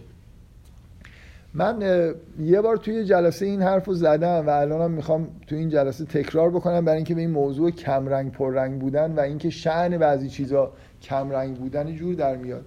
من یه دلیلی که می‌بینم که چرا اینقدر این داستان بد فهمیده شده این بخشش. اولا داستان یوسف و برادرها خط اصلی داستانه. در حالی که الان داستان یوسف به عوام همینجوری به یه نفر بگید احساسش اینه که داستان یوسف و زلیخاست در ادبیات ما داستان داستان یوسف و زلیخاست اگه یه خورده حالا عمیق‌تر بخوام بگم داستان یوسف و باباشه. برادرها معمولا خیلی اصلا انعکاس پیدا نکردن ماجراشون. در حالی که داستان قرآن داستان یوسف و برادرانش یا اونا قصه های فرعی هن که در واقع حول هوش این داستان قسمت اصلی گفته میشن. من یه نکته ای که در واقع میگم که چرا این اتفاق افتاده مسئله کمرنگ و پررنگ بودن نبود. اینجوریه که ما در واقع یه با یه مواجه هستیم که مطمئنن که یه چیز فوق العاده مهم و اساسی در دنیا وجود داره به اسم عشق. عشق بین زن و مرد. مطمئنن که این می‌تونه خیلی باعث شکوفایی انسان بشه و خودشون این حالت عشق و ترجمه تجربه کردن شعرهای ما حافظ چه می‌دونم حالا همه این آدما عرفای ما. و بعد در قرآن یه جایی یه عشقی وجود داره بین زن و مرد. پس اینو باید یه طوری قبول بکنیم که نمی... حسشون اینه نمیشه چیز به اون مهمی که تو این دنیا هست در قرآن نیومده باشه اصلا انعکاس پیدا نکرده باشه. یه زن و مرد اینجا هستن بالاخره یه ابراز عشقی وجود داره. اینو یه جوری تو اون قالب باید بکنیمش دیگه. یعنی اونو دستوش باید در بیاریم. بنابراین 7 ده تا 20 تا 50 تا داستان فرعی همینطوری چسبوندن که تو ادبیات ما اومده تو همین منظومه های به اصطلاح یوسف و زلیخا که اینو تبدیلش بکنن به همون عشق آسمانی که می‌دونن هست. راسته و, با و نمی‌تونن اینو بپذیرن که یه هم چیز مهمی در قرآن نیست. می‌دونید؟ من فکر می‌کنم نکته اصلی اینه. چون اون عشق رو پیدا نکردن اون چیزی که باید باشه رو پیدا نکردن و این نزدیکترین چیز بوده اینو رسوندنش به اون حدی که باید باشه. من می‌خوام از در واقع به این نکته اشاره بکنم که اون عشق بود و هست تو قرآن. کمرنگه. یعنی سریح بیان نشده و می‌خوام بگم که این دقیقا از اون جاهایی که اون عشق شعنش اینه که شما یه مقدار پشت پرده نگهش دارید. و چون ندیدنش رفتن سراغ داستان یوسف و زلیخا. عشق به اون معنایی که اینا دنبالش بودن تو داستان موسا و دختر شعیبه که اتفاق میفته. من چند دقیقه می‌خوام همین آیا رو بخونم. که اون حالتی که اینجا وجود داره که در لفافه گفته میشه که من می‌خوام بگم شعن اون عشق معنوی همینه. نباید دختر شعیب مثلا بیاد موسا بیاد مثلا یه گل براش بیاره بگه من عاشقت شدم مثلا زن من میشی اون بگه که آره بس. یه یه چیزی در اونجا هست که شما اگه دقت بکنید میبینیدش ولی هیچکی انگار نمی‌خواد سراحتا بیانش بکنه. و من برام این نمونه خیلی خوبیه که اگه این چیزا رو دقت نکنید براش دقت نکنید بهش یه مقدار این مشکل پیش میاد که اصلا یه چیزی رو بد می‌فهمید اشتباه. یعنی میره این کمرنگا رو نفهمید یه دفعه ممکنه گرفتار این بشید که اصلا یه چیزی در واقع برید تو اون قسمت چی میگن؟ فاز اول که باعث گمراهی بشه یعنی بعدا یه معنی رو کاملا اشتباه بفهمید. یعنی فقط در این حد نمونه که یه چیزی رو ندیدید. حالا بذارید من نمونهش رو بگم اینجا. میگه داستان اینه که موسا اون ماجرای مرگ اون قبطی اتفاق میفته فرار کرده از فرعون و کسایی که قصد داشتن بکشنش اومده بیرون می‌رسه به مدین. میگه ولما ورد ما مدینه وجد علیه امتا من الناس یسخون. میگه وقتی وارد اون آب به اصطلاح چاه یا چشمه ای که در مدین بود وارد شد. میگه ماء مدین قسمت به اصطلاح که آب ناحیه مدین دید که یه دی دارن آب برمیدارن. و وجد من دونه همه دار دورتر دو, دو تا امرأتین تزودان. دو نفر دو تا دختر رو دید که وایستادن و جلو نمیان. رفت بهشون گفت قال ما خط بکما. رفت بهشون گفت که شما کارتون چیه؟ قالتا لا نسخی حتی یستر الرعا. گفتم ما آب بر نمیداریم تا اینکه این مردا برن. و ابونا شیخون کبیر. و پدر ما یه پدر پیرمرد خیلی پیری. فسقا لهما براشون آب برداشت ثم تولا الازله بعد رفت در سایه. گفت قال فقال رب انی لما انزلت الی من خیر فقیر. گفت من خیلی به اینکه یه به اصطلاح خیری بر من نازل بکنی نیاز دارم الان. اون من کمرنگیش اینکه اینکه رفته اونجا یه دفعه چی شده که میگه رب نیل ما. یا آدم آسوپاس یه لاغباست اومده توی بیابانی کسی هم نمیشناسدش که نمی‌تونه بره اصلا پیشنهاد ازدواج به کسی بده. یه چیزی این دیگه فقط دست خداست. اگه بتونی یه کاری برام بکنی مثلا خیلی ممنون میشم. ولی اون به اون عبارت و ابونا شیخون کبیر هم دقت بکنید بهشون گفت شما بهشون گفت شما اینجا چیکار دارید؟ خب ما می‌خوایم منتظر می‌خوایم آب بکشیم دیگه. دیگه اون و ابونا شیخون کبیر یه پدر خیلی پیری داریم. یعنی یه احتیاجی به مردی توی خانوادهمون هست. نه اصلا حرف اضافه زدن حرف اضافه زدن یه چیزی داره دیگه. یه نشانه ای هست که من میرم دو تا دختر رو دید رفته جلو شما اینجا چیکار می‌کنید؟ اونا میگن که اینجوریه. این میاد میگه خدایا من خیلی الان مثلا به من یه, نیاز خیلی شدیدی دارم به من کمک کن. بعد فجاعت و اهدا ما تمشی الاستهیا یکیشون اومد در حالی که با حیا را می‌رفت. برای چی با حیا را می‌رفت؟ تم... اصلا کلا یعنی اصلا این اینجوری نیست که شما رو یه خورده به طور تلویحی می‌بره توی رابطه زن و مرد دیگه می‌دونید؟ یعنی اینکه بالاخره این زن اون مرده یعنی اون حالت یه حسی اونجا در واقع وجود داره. تمشی الاستهیا قالت ان ابی یدعو کل یجزیه که اجر ما سقیت لنو رفتن به باباشون گفتن باباشون اینا رو فرستاده که بیا یدعو کل یجزیه که اجر ما سقیت لنو که این بیاد اونجا که اجر این آب کشیدن رو خب بیا یه سکه بده بیاد بده بهش دیگه. میگه تو بیا اونجا بابام می‌خواد تو رو ببینه.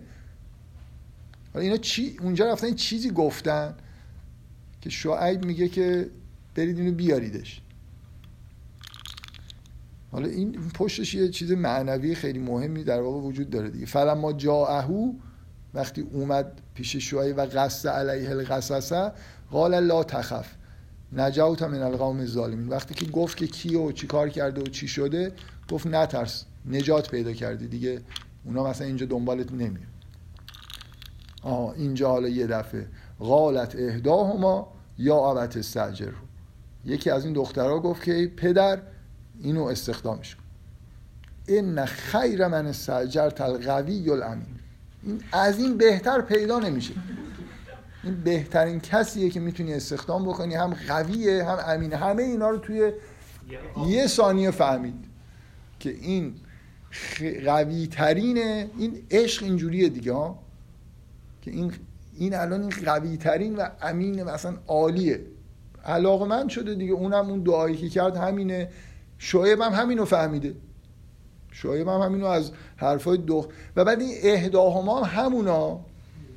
فکر نکنید هی میگه که یکیشون نه اینکه یه بار یکیشونه یکی یکیشونه متوجه هستید ببینید در شعن نه دختر شعیبه که مثلا خیلی با سرا بگیم آقا این یک دل نه صد دل عاشق شد.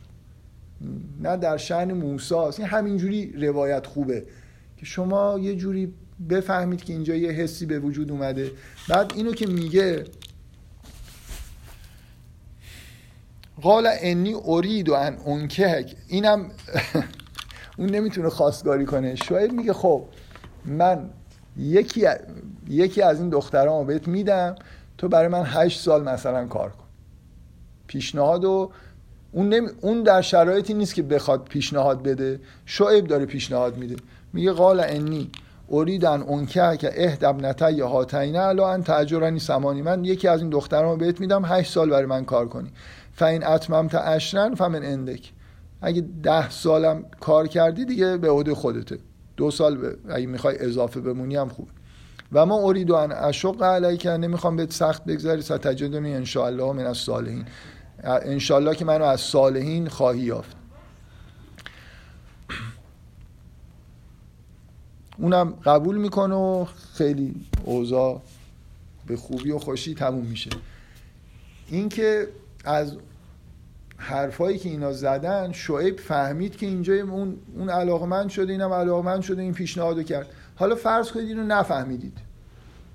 من نکته اول این که وقتی اینو نفهمیدید احتمالا چیزی که از این داستان می‌فهمید اینه که پدر می‌تونه همینجوری یه دخترشو بده به یکی به عنوان اجرت مثلا. فکر کنم یه عده همینو فهمیدن از این داستان.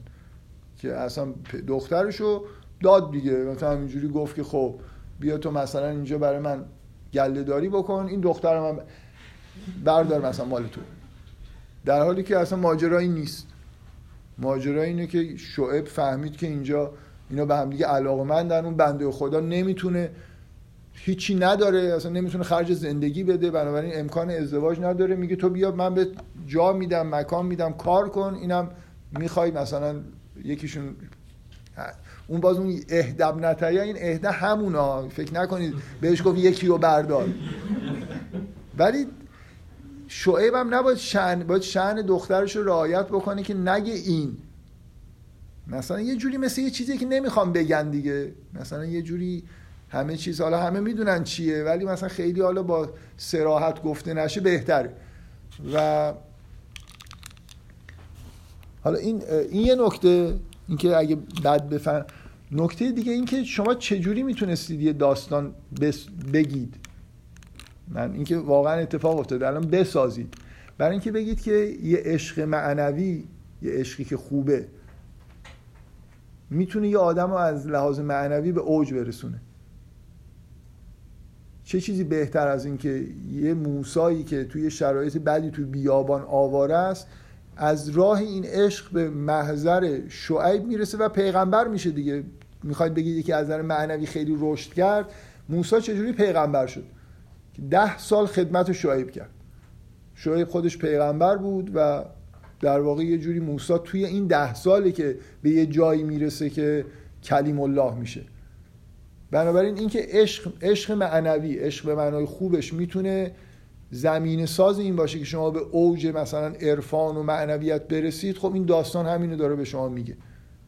و ولی پررنگ نیست و اگه نبینید بعد مجبورید برید سراغ داستان یوسف و اونجا دقیقا داستان یه عشق کثیفه اینجا داستان یه عشق لطیفه و این با لطافت گفته شده. اونجا همون طوری که شعن اونجور عشقه خیلی پررنگ و با فضاحتش در واقع اون مجلسی که آرایش پیدا می‌کنه این جمله کثیفی که تو اگه این کارو نکنی من میندازم زندان. اون شعن همون عشق همونه که اونجوری بیان بشه و اینم خوبه که با لطافت بیان بشه. بنابراین اگه واقعا یه نفر از این داستان من می‌خوام اعلام خطر اینه که این کمرنگا رو اگه نفهمیم امکان این که اصلا یه برداشت اشتباه مثلا حتی فقهی انجام بدیم. مثل اینکه یه پدر می‌تونه دخترش رو بده به یه نفر در به عنوان اجرت مثلا. تو, تو کار کن من دختر بهت میدم. بیشتر کار کنی دو تا دختر مثلا بهت میدم دختر خالش هم میدم به تو مثلا. اینکه نفهمیدنش اینه که ممکنه به سوء برداشت یه چیز دیگه هم منجر بشه. همینطوری ممکنه ادامه پیدا بکنه. دیگه بالاخره خوبه که به این چیزهایی که با ظرافت گفته میشه دقت بکنیم. ببخشید باز از یه ساعت بیشتر شد یه پذیرایی کوچیکی و من ادامه دو تا نکته گفتم در مورد اینکه دشوار بودن فهم حسنش در واقع چیه؟ همینطور میشه یه چیزایی اضافه کرد. من می‌خوام یه چیز دیگه اضافه کنم یه خورده موضوع رو عوض کنم. به نظرم میاد به اندازه کافی که در حد اینکه به ویژگی قرآن اشاره کرده باشیم این چیزایی که گفتم کافی یه نکته ای که فکر کنم از همه فهمش راحت تر باشه اینه که شما به دلیل سر و کار داشتن با عموم مردم یعنی من همین الان فرض کنید بخوام این سخنرانی رو توی یه جای عمومی تری انجام بدم. خب یه ملاحظاتی پیدا می‌کنم دیگه. یه چیزایی که یه خورده فهمش سخته رو نگم در لفافه بگم. یه چیزایی که راحت تره رو آشکارتر بگم. یعنی یه جور لول اینکه چه چیزایی رو میشه با سراحت گفت واقعا بستگی به مخاطب داره. اگه قبول بکنید که قرآن طوری تنظیم شده که همه مسلمان ها با هر سطح سواد و دانش و اینا بخونن طبیعیه که یه خورده در واقع مثل مثل سخنرانی برای چند میلیون نفر اصلا تو تلویزیون. یکی از چیزهایی که تو جمهوری اسلامی اصلا هیچ وقت نفهمیده بودن هنوزم نفهم مثلا شأن تلویزیون این نیست که یه درس حوزه علمیه رو برداری بیای عینا توش بگی. مثلا ممکنه یه چیزایش خود بیادبانه باشه تو جاش تو تلویزیون نیست. چی میگم؟ به اصطلاح زن و بچه نشسته پای تلویزیون. شما سنتون قد نمیده ولی شاید بتونید فیلم های سخنرانی ها و درس های آقای, آقای محمدی گیلانی رو گیر بیارید تحت عنوان غذا در اسلام واقعا مشکل این بود که زن و بچه نشسته بودن دیگه. یعنی بالاخره اصلا چیزای عجیبی می‌گفت که انگار که خب بعد توی حجره نشستی توی با طلاب دارید بحث می‌کنید هرچی لازمه گفته بشه رو میگید. ولی اینکه بیاید توی تلویزیون هم همونو بگید اصلا تبدیل میشه به یعنی برنامه بیشتر از اینکه برنامه فقهی بشه یه استفاده های دیگه ازش می‌کردن دیگه. حالا الان مطمئنا بگردید پیدا می‌کنید ولی من خیلی از نظر اخلاقی توصیه نمی‌کنم. شما در مورد مثلا فرض کنید برای عموم دارید صحبت می‌کنید. چقدر خوبه که به عموم مردم درباره عشق الهی بگید یا بترسونیدشون از خدا؟ و اون عشق رو بذارید توی یه ذره کم تر بگید. فکر می‌کنم مثلا یه استراتژی کلی قرآن اینه که آیات انذار و تبشیر به بهشت. اینا پررنگن. همه اینو می‌فهمن و هیچ ضرری هم برای هیچ کسی نداره. ولی قسمت های مثلا رابطه عاشقانه با خدا داشتن فرکانسشون کمتره کمرنگترن و معمولا اینجوری در واقع باید انگار یه چیزی رو بفهمید. رابطه حضرت ابرا... پیامبران مثلا حضرت ابراهیم با خدا رابطه خیلی صمیمانه و عاشقانه ایه مثلا اینو خب شما از داستان ابراهیم می‌فهمید و همه پیامبران. یک بار در قرآن اگه گفته میشه که کسی که مؤمنه اشد و حب لله. یک بار کافیه دیگه. شما اینو تموم شد دیگه. لازم نیست صد بار. صد بار گفته میشه که اگه کار بد بکنید میرید جهنم. ولی یه بار گفته میشه که اگه کسی که مؤمنه ویژگیش اینه که اشد و حب لله. یعنی عاشق خداست دیگه. یعنی بیشترین چیزی که دوست داره خداست. لازمه حالا. من می‌خوام بگم خوبه. از می‌خوام بگم آموزشی. شما با یه عده تر... من اینو بذار یه مثال دیگه بزنم. چیزهایی که در مورد وصف بهشت و جهنم گفته میشه خب برای عموم مردم که حالا خیلی سطح فهمشون بالا نیست ممکنه خیلی برانگیزاننده باشه که این پاداش ها رو در بهشت می‌گیرن و اون عذاب ها رو در جهنم ممکنه نصیبشون بشه.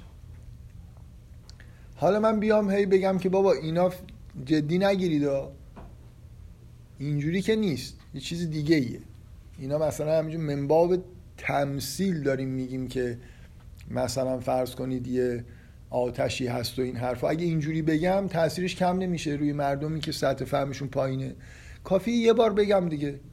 دو بار بگم. در قرآن دو بار میگه مثل الجنت التي وعد المتقون جنات تجری نه اینکه انتظار یعنی من که دارم می‌خونم همین یه بار که میگه نه اینکه واقعا حالا برم توی باقی که درخت و جوی داره. مسئلهش اینه. یعنی اگه الان تو این دنیایی که من دارم زندگی می‌کنم بخوام یه چیز شبیه اون بگم که مثلا حس آدم این که بره یه جایی که باغ باشه و نهر باشه بهشتی همچین جاییه.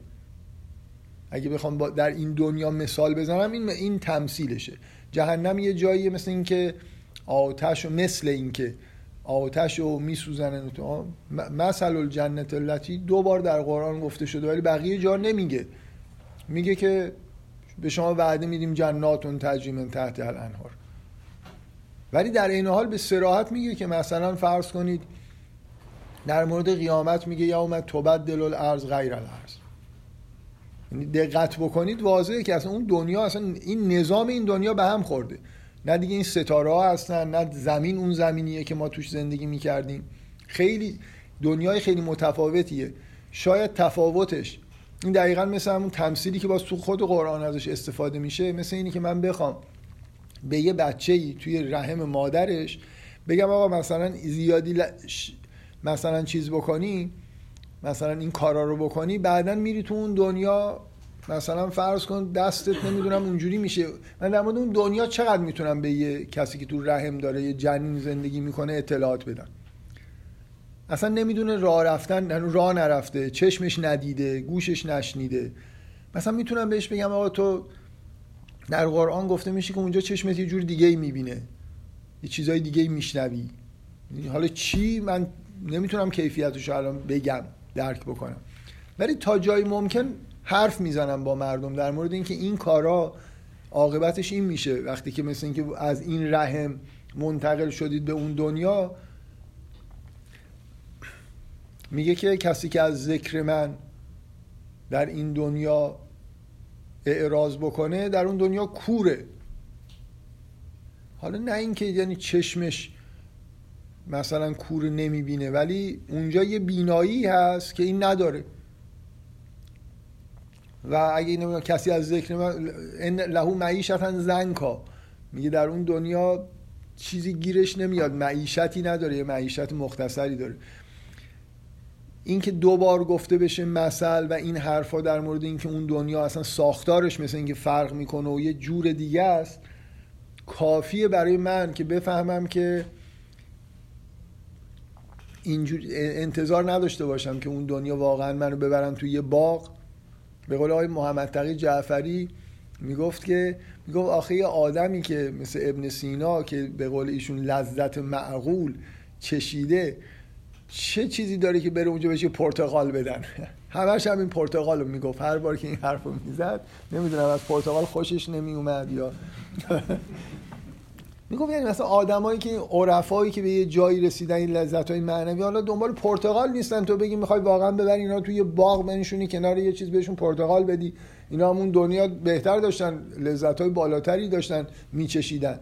یعنی چی میگن؟ استدلال عقلی آقای محمد تقی جعفری بود که نباید لذت های بهشت این باشه که بعضیا فکر می‌کنن عین همینو قراره به شما بدن. اگه اینجوری اون دوتا آیه‌ای که میگه مثل الجنت التي وعد المتقون جنات تجری اون کلمه مثل اونجا چیکار می‌کنه؟ حالا من هی بخوام اینو بگم تاثیرش کم میشه. اون تاثیر برانگیزانندش کم میشه. بالاخره یه چیزی داره گفته میشه که اگه من ازش خوشم میاد باید بدونم که یه چیز خیلی ب... یه چیزی مثل همین در انتظار منه. یه چیز بهتر از این در انتظار منه. همین قراره که توصیفایی از بهشت و جهنم باشه که ما بترسیم و مشتاق بشیم. از به جهنم بترسیم به بهشت مشتاق بشیم. لف و نشر نامرتب بود. از بهشت بترسیم به مشتاق جهنم بشیم. چون جوکای اینجوری هم زیاد درست می‌کنن که با توجه افرادی که تو جهنم هستن یه عده میگن ما ترجیح میدیم که بریم جهنم. چون همه تقریبا میرن جهنم. تمام فک و فامیل و با این معیارهایی که بعضیا بیان می‌کنن بهش خیلی خلوت و احتمالا بیحاله. توحید مثلا هو اول و آخر و ظاهر و الباطن. یعنی دیگه هیچ چیزی دیگه کلا چی هست؟ اول و آخر و ظاهر و باطن میگه همش خداست. خب حالا هی چیزای غامز اینجوری تو قرآن گفته بشه اصلا مردم که نمی‌فهمن. می‌دونی چیزی که همه می‌تونن بفهمن در درک عموم میاد اینه که یه خدا یه دونه است. این بوت ها و اینا که مثلا بهشون توسل می‌کنید اینا این کار نکنید. اینا چیزی ندارن اصلا وجود ندارن ولی اینکه حقیقت مثلا رابطه خدا و خلق مثلا وحدت وجود و اینا رو که نمی‌تونید برای مردم بگید. یه چند بار اشاره هایی که حداقل ما بدونیم که یه چیزی انگار هست. و ما رمیت از رمیت ولکن الله رما. اینکه تو ننداختی اون تیر رو وقتی که انداختی. خدا اون تیری که تو انداختی رو خدا انداخت. فعل تو یه جایی در قرآن سراحتا میگه که خدا شما رو خلق کرده و ما تعملون و کاری که انجام می‌دید. بنابراین یه چیز پیچیده اینجا هست. حداقل یه دریچه‌ای باز میشه. ولو هیچ وقت توی قرآن که کتاب تعمی... من نتیجه چیزم نتیجه اخلاقی این حرف من اینه. هیچ وقت در قرآن که کتاب تعلیمی آمار نگیرید. بگید چون تعداد آیه هایی که اینجوری هم بیشتره مثلا پس نتیجه می‌گیریم که مثلا فرض کنید خدا بیشتر میل داره عذاب بکنه یا پاداش اونجوری بده. می‌دونید؟ کاملا ممکنه. یک بار یه چیزی گفته شده باشه و اون مهمتر باشه. پس یعنی کمرنگ دیگه کمرنگ بودن یه معنی کمرنگ بودن فقط این نیست که اون عبارت مبهم باشه. اینه که یک بار به یه چیزی اشاره یک بار در قرآن گفته میشه که سراحتا گفته میشه که مؤمنین عاشق خدا هستن. نه اینکه فقط ایمان دارن مثلا قبول دارن یا نمی‌دونم اینو. اشد و حب الله هستن. کافیه. حالا بیاد اینو هی تکرار بکنید. اول اون کسی که نمی‌فهمه نخواهد فهمید. که یعنی چی؟ هیچ فایده هم براش نداره. بعد هم بهتره که مثل همون عشق توصیف شده در داستان موسی و دختر شعیب. این عشق بین مؤمنین و خداوند هم همینجور بذارید برای عموم سرپوشیده باشه. اونایی که به اینجا می‌رسن می‌دونن که بقیه مؤمنین هم حالشون همینه و پیغمبرها صد برابر بیشتر از این عشق داشتن و خداوندم. باهاشون همین رابطه اینجوری داشته. من اینکه از قدیم بالاخره یه چیزی که همه ما شنیدیم این که قرآن بطن داره بطن یعنی همین دیگه. یعنی یه چیزی یه چیز پررنگی این جلو هست. پشتش یه چیزی اگه به اون برسید بعد یه چیزای دیگه ای می‌فهمید و از ظاهر قضاوت نکنید. آمار نگیرید. نیاید بگید نمی‌دونم این ده بار اومده اون چون یه بار اومده مثلا خیلی مهم نیست. مهمترین چیزا مهمترین بیان مثلا فرض کنید توحید شاید همین باشه که هو اول و آخر و زا این عبارت یک بار در قرآن اومده بقیه جاها قابل با همین توحید در حد اینکه خدا یکیه شاید قابل توجیه باشه. ولی بالاخره یه جایی هست که شما نمی‌تونید اونجوری توحید رو بفهمید ادامه بدید. این منظورم چیه؟ یعنی مجبورید یه خورده نزدیک بشید به این چیزی که عرفا به عنوان مثلا وحدت وجود میگن. اینکه اصلا انگار چیزی هو اول و آخر و ظاهر و باطن مثل اینکه اصلا چیزی بنابراین غیر از خدا وجود نداره. اینو چجوری باید بفهمیم؟ لاقل یه نشانه ای که اینجا یه چیز پیچیده عمیقی وجود داره. شاید هیچ وقت هم یه نفر نفهمه ولی منکر اینم نشه که اگه یه آدمایی حرفای اینجوری می‌زنن بگه نه شما مخالف قرآن اینجوری نگفته آیه تو قرآن هست که به راحتی قابل فهم نیست درباره رابطه خدا و خلق و توحید. و فکر می‌کنم بازم همینطوریه که در واقع چون مسئله این نیست که حالا شعن توحید اینه که اینجوری بیان بشه. اینی که در بین عموم مردم وقتی شما دارید حرف می‌زنید یه ملاحظاتی باید بکنید. در نظر آموزشی. که چه چیزی رو با سراحت بگید چی رو بیشتر بگید روش تاکید بکنید کدوما رو بذارید. برای مثلا مثل اینکه یه خورده شاگرد زرنگا من بالاخره یه چیزی باید بگم که همه بفهمن بعدا یه عده گاهی یه نکته هم بگم که یه عده استفاده بیشتر بکنن. فکر می‌کنم اینو در واقع در نظر داشته باشید که مخاطب قرآن عموم مردمن نه یه عده آدم خاص که ادراکات خیلی عمیق لزوما داشته باشن. قراره که یه مؤمن در حد به اصطلاح اولیه از قرآن یه استفاده بکنه بتونه بالا بره. اینجوری نیست که یه متنی اصلا براش یه چیز داشته باشه. یه جوری دافعه داشته باشه. این نکته ای بود که فکر کردم بعد نیست اضافه بکنم و برم سراغ یه موضوع دیگه که مربوط جانم بفهم داستان قرآن هم نظر تو همینه داستان که متواتر زیاد تکرار میشن. لزوما نباید خیلی مثلا داستان حضرت خیلی تکرار خب یعنی الان مثلا شما شما آماری می‌خواید چه نتیجه بگیرید؟ بگیرید من ببینم نتیجه خب مثلا می‌خوام بگم که شما ممکنه به یه نفر بگید که داستان مثلا از ایوب که یه بار در قرآن شاید مهمتر از این باشه. داستان موسی داستان موسی و خضر داستان خیلی خیلی مهمیه. خب برای اینکه خیلی فهمش سخته و اگه بفهمید خیلی چیز مهمی فهمیدید. خب؟ ولی این داستانی که موسی صحبت می‌کنم آره خب بله خب آره من من می‌خوام بگم از آمار نتیجه نگیرید که از زیاد بودن مثلا تکراری یه چیزی. برعکس هم نمی‌گیرم نه یعنی ممکنه شما یه چیزی که زی... معنیش این نیست که یه چیزی که زیاده حتما کم اهم... چیزای پررنگ همشون کم اهمیت نیستن که. من میگم که آمار یعنی اینکه الان شما بگید که چون صحنه وحی و حضرت موسی خیلی تکرار شده این خیلی مهمه. فهمیدنش. موسی و خضر حالا فهمیدی فهمیدی نفهمیدی هم نفهمیدی. شاید یکی از مهمترین داستانهای قرآن از نظر این که اگه بفهمید مهمه که بفهمیدش داستان موسی و خضر که یه بار اومده خیلی هم در واقع تکرار که اصلا نمیشه هیچی. همونجا هم یه خورده سربسته گفته شده. خیلی در واقع وارد جزئیات نمیشه آره من برعکسش رو مطمئنا اعتقاد ندارم. من نمی‌خواستم. الان یه چیزی یه چیزی اینجا نوشتم. یه, چیزی از من همش میگم که از جلسه اول منتقل میشه به جلسه بعد و هیچ وقت نمیگم. الان از اون داشتم میپریدم طبق عادت که نکته دومی که مونده رو بگم این که شما می‌پرسید نکته سوم. می‌خواد نکته سوم رو بگم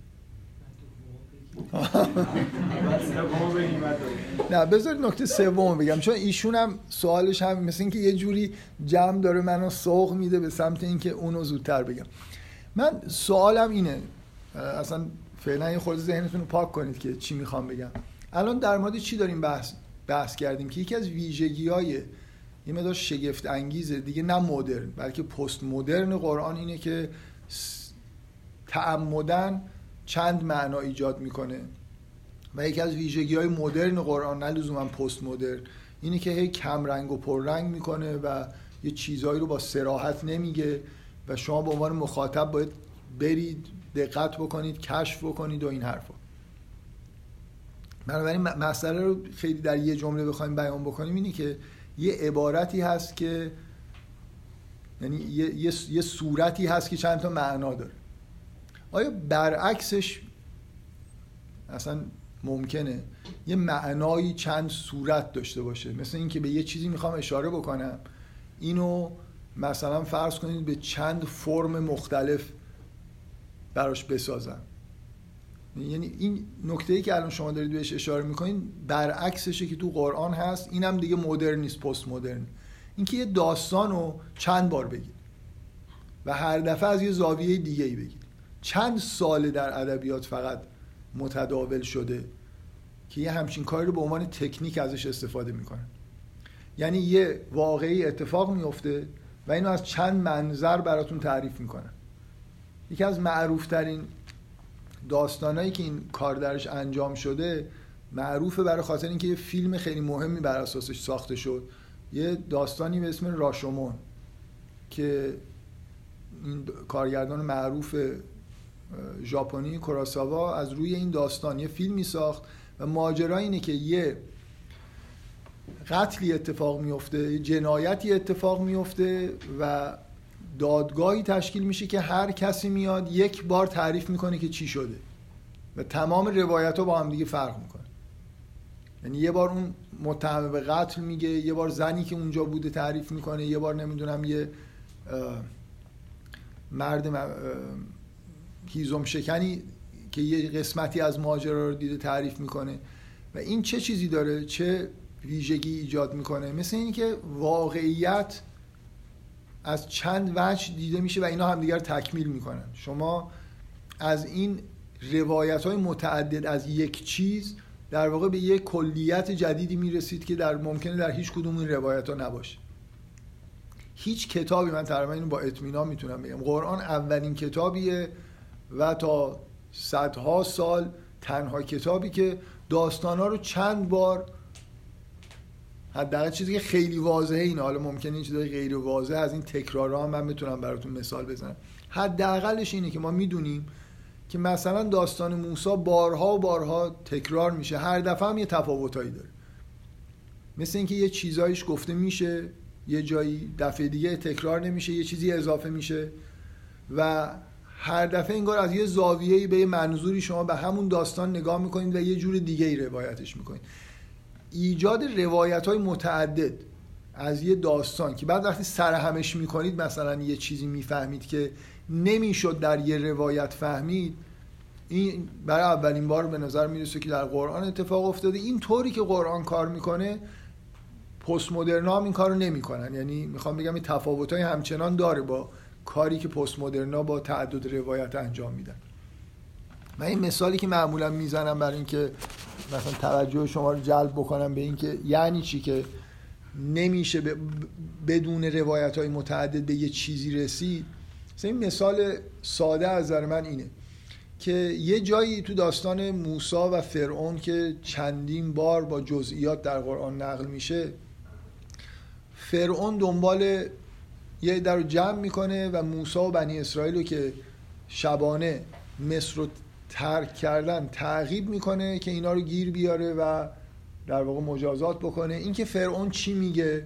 اون آدما که جمع میشن چیکار می‌کنن؟ یه اتفاقایی اینجا میفته یه جاهایی تو قرآن شما این روایت رو می‌بینید.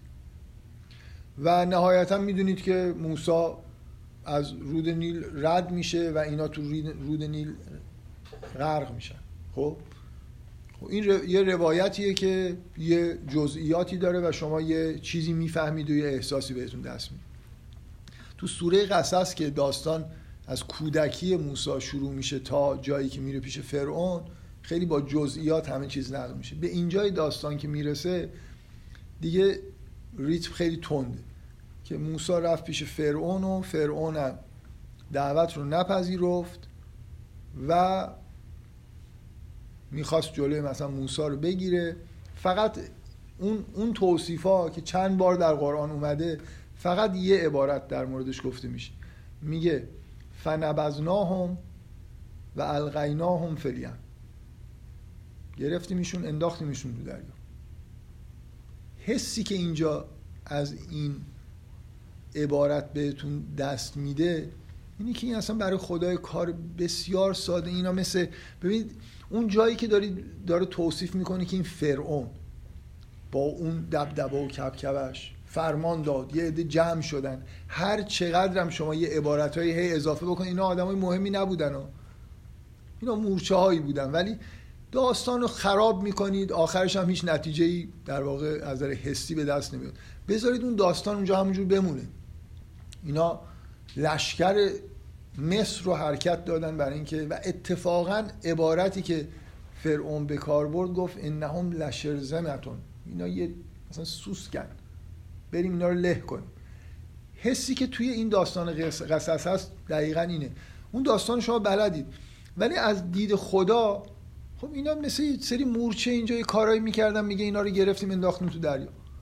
یعنی اون حس سهولت و اینکه اینا برای خودشون فکر می‌کنه طرف فرعون لشکر جمع کرده و اینا از دید خداوند اینه که مثل این که یه چیزی رو همینطوری من اینو همین قدری که راحت اینو از اینجا برمیدارم میندازم این طرف همینقدر ساده بوده.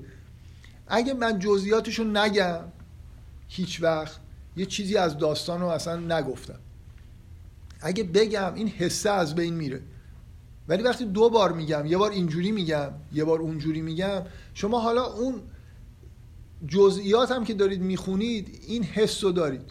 من, من هر وقت این داستان رو می‌خونم همه اینکه این شلوغکاری که فرعون در آورده که بیاید و بریم و اینا رو بگیریم و فلان اینا همش تو ذهنم اینه که الان از آسمان اگه نگاه بکنی اینا یه سری نقاط ریزی هن دارن یه جیز و ویزی می‌کنن و الانه که اینا رو بگیرن بندازن تو دریا کلکشون کنده بشه.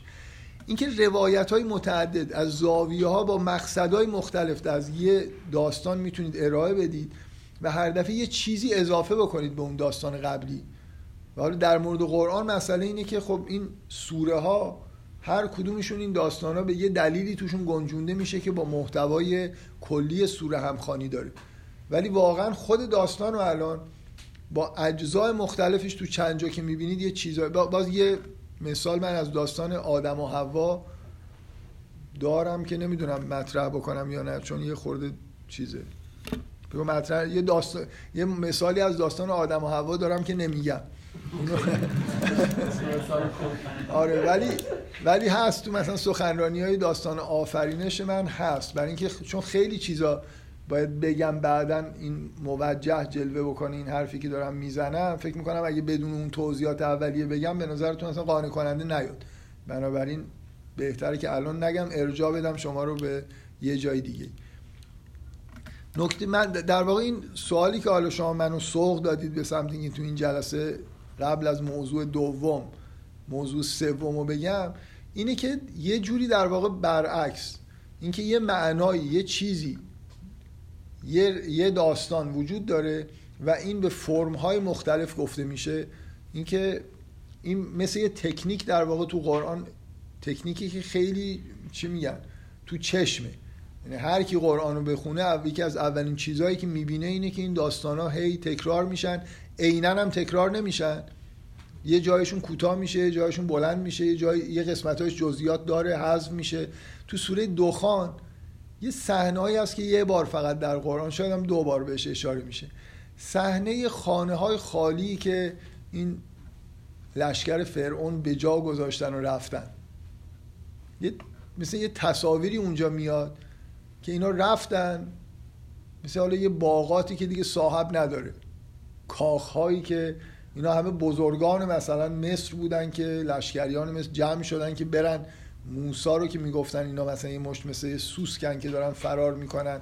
یه مشت آدم بیدفاعی بودن بدون به اصطلاح ابزار نظامی در حالی که لشکر مصر که از مجهزترین لشکرهای دنیا بود و دنبال به نظرشون میومد مثل یه تفریح مثل شکار خرگوش مثلا که با شکار روبا هست توی اروپا مخصوصا تو انگلستان جز سنت های مقدس انگلیسی هست که ول کنم نیستن. اینکه یه جمعیت عظیمی با هزار صد تا سگ میافتن دنبال یه روبا. یه حس اینجوری در لشکرکشی مصر بوده و درست توصیف سوره قصص اینو تو ذهن ما میشکنه که برعکسه اینکه اینا حالا خیلی فکر می‌کردن قویان دقیقا اینا بودن که در قدرت پیش بنی اسرائیل که خداوند پشتشونه. اینان که یه مشت مثل سوسک و که میشه اینا رو گرفت و انداخت توی دریا. میگین همین که با یه چند تا فرم مختلف هم گفته شده همچنان وزن این نیست که چقدر مهم داستان در با داستان دیگه مقایسش کنیم. یعنی به هیچ وجه نه. یعنی مثلا شما یه داستانی تو قرآن ممکنه یک بار بهش اشاره شده و خیلی مهم با آخه این کلمه مهم یه خورده چیز ابهام داره که یعنی چی. مهم به مثلا معنی کنید هدف فهمیدن همین توحیده که نمی‌فهمیم خب. واقعا ممکنه یه داستانی خیلی عمیقه. بنابراین خیلی یک بار و اونم با اختصار بهش اشاره شده در حالی که یه داستانی فهم ساده تری در واقع ایجاد می‌کنه و با تواتر بیشتر مثلا بهش پرداخته شده. در واقع قسمت های عمیق این داستان یه خورده پشت پرده هستن. یه داستان ممکنه اصلا داستان موسی و خضر خود اون پشت پرده رو داره میگه. اینه که اونجا هم می‌بینید که خیلی با ابهام بیان میشه. اصلا خود داستان آدم خیلی نمی... یه بار داستان رو می‌خونید خیلی هم آره نمی‌فهمید اصلا چی شد.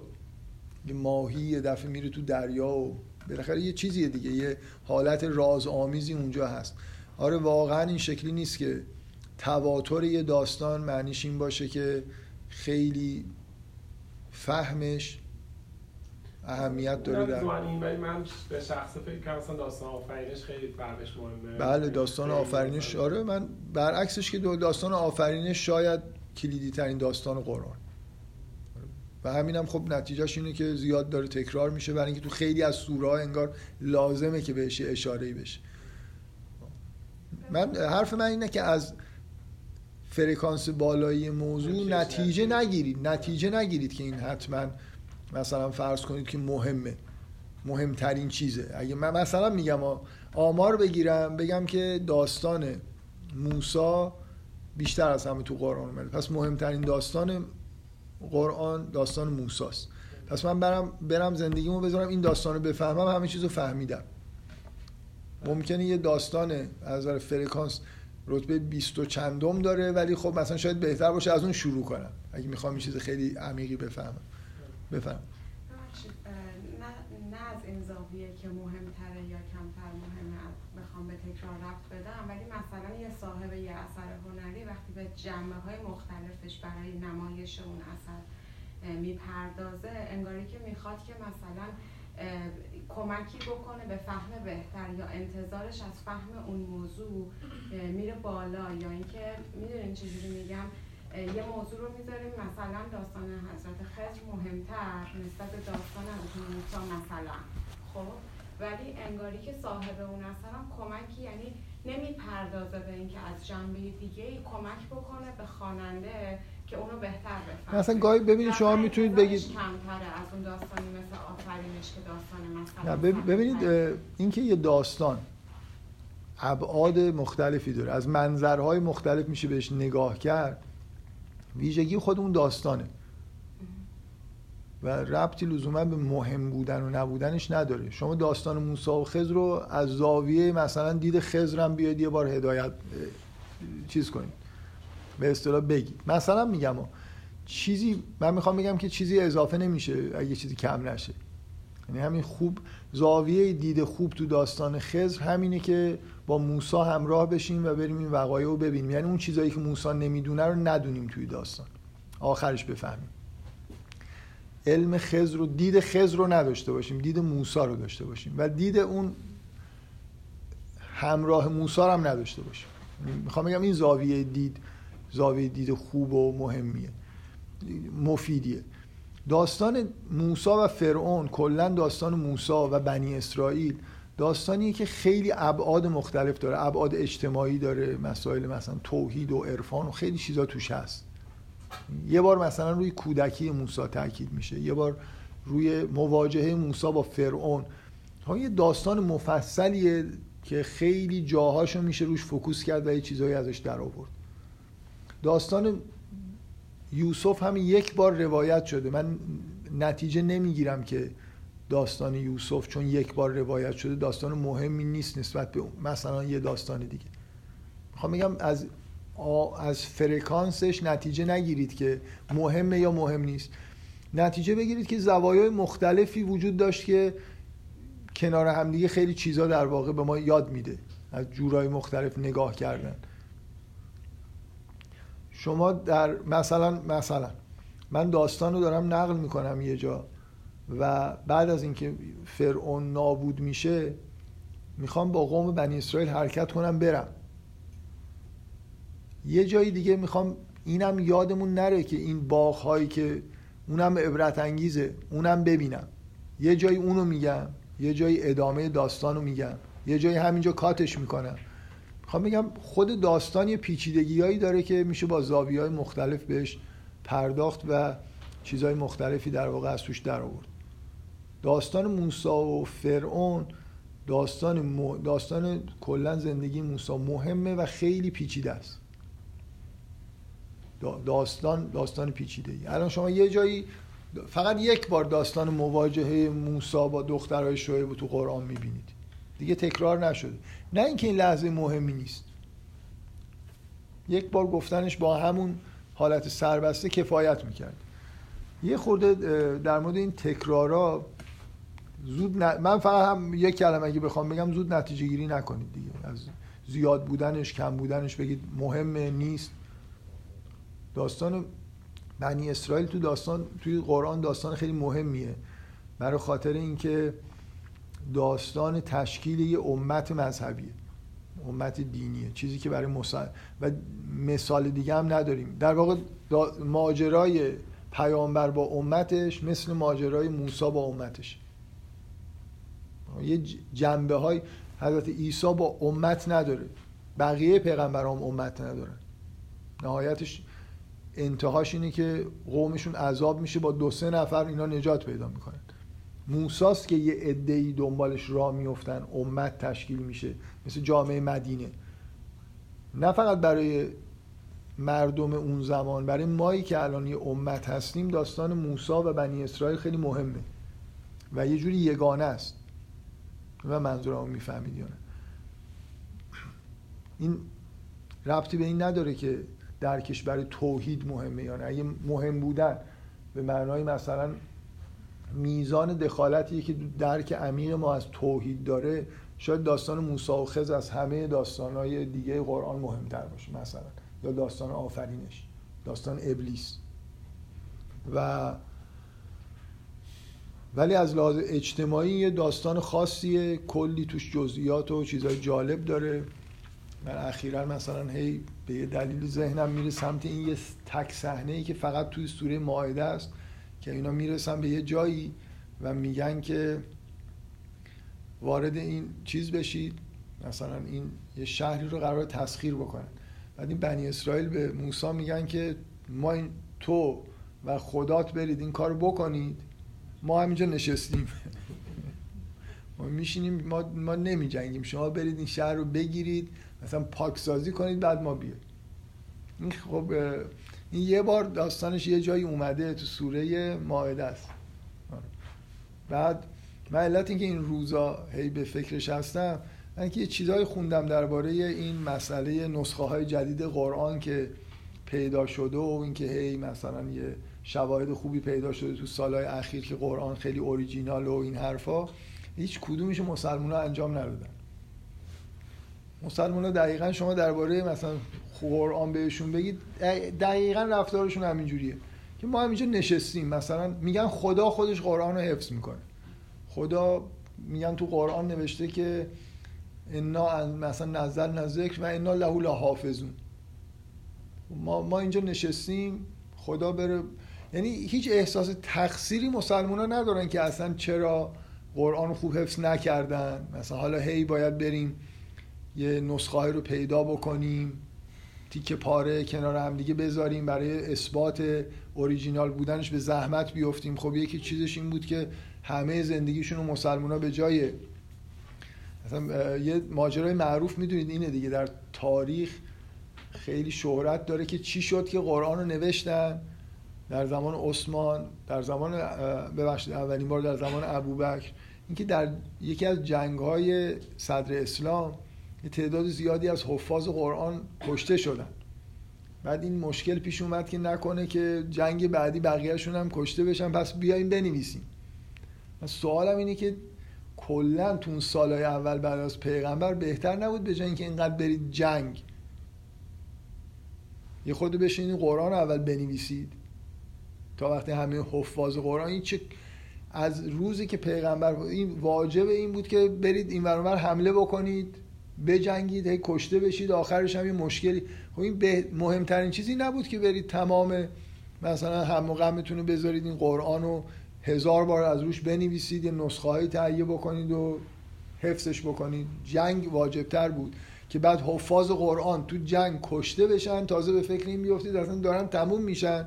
حالا بریم خوبه حالا بالاخره این کارو کردن وگرنه یه دو تا جنگ دیگه بقیه‌شون هم از بین می‌رفتن. آره من همش یاد این آیه میفتم در مورد عکس العملایی که همین الان هم مسلمونا خیلی ریلکسن. تحقیقات رو در اروپا و آمریکا دارن انجام میدن که ثابت بکنن که یعنی ثابت بکنن که نه بالاخره به این نتیجه دارن می‌رسن که خیلی اوریجیناله مسلمون هم از دور وایستادن نگاه می‌کنن و اون قسمت که نتایج مثبت به دست میاد راضی هن. اون قسمت هم که نتایج مثبت به دست نمیاد خیلی راضی نیستن و احتمالا توطعه صهیونیسم و این چیزها رو در کار می‌بینن که نسخه مثلا یه مشکلی توش پیش اومد ببخشید من فکر می‌کنم بس باشه به اون نسخه او حتما بسته جلسه اون نکته اول که همیشه skip میشه یه نکته دیگه هم افتاد برای جلسه بعد که میگم دیگه. خلاصه یه, رو. یه روزی من اون نکته که skip میشه رو میگم و میگم که این همون بوده که در همین چون یه خود طولانی میشه و فکر می‌کنم که توی جلسه جا نمیشه. حالا آخرش شاید مجبور بشم که اولی جلسه بیام از اون شروع کنم بسیار خوب.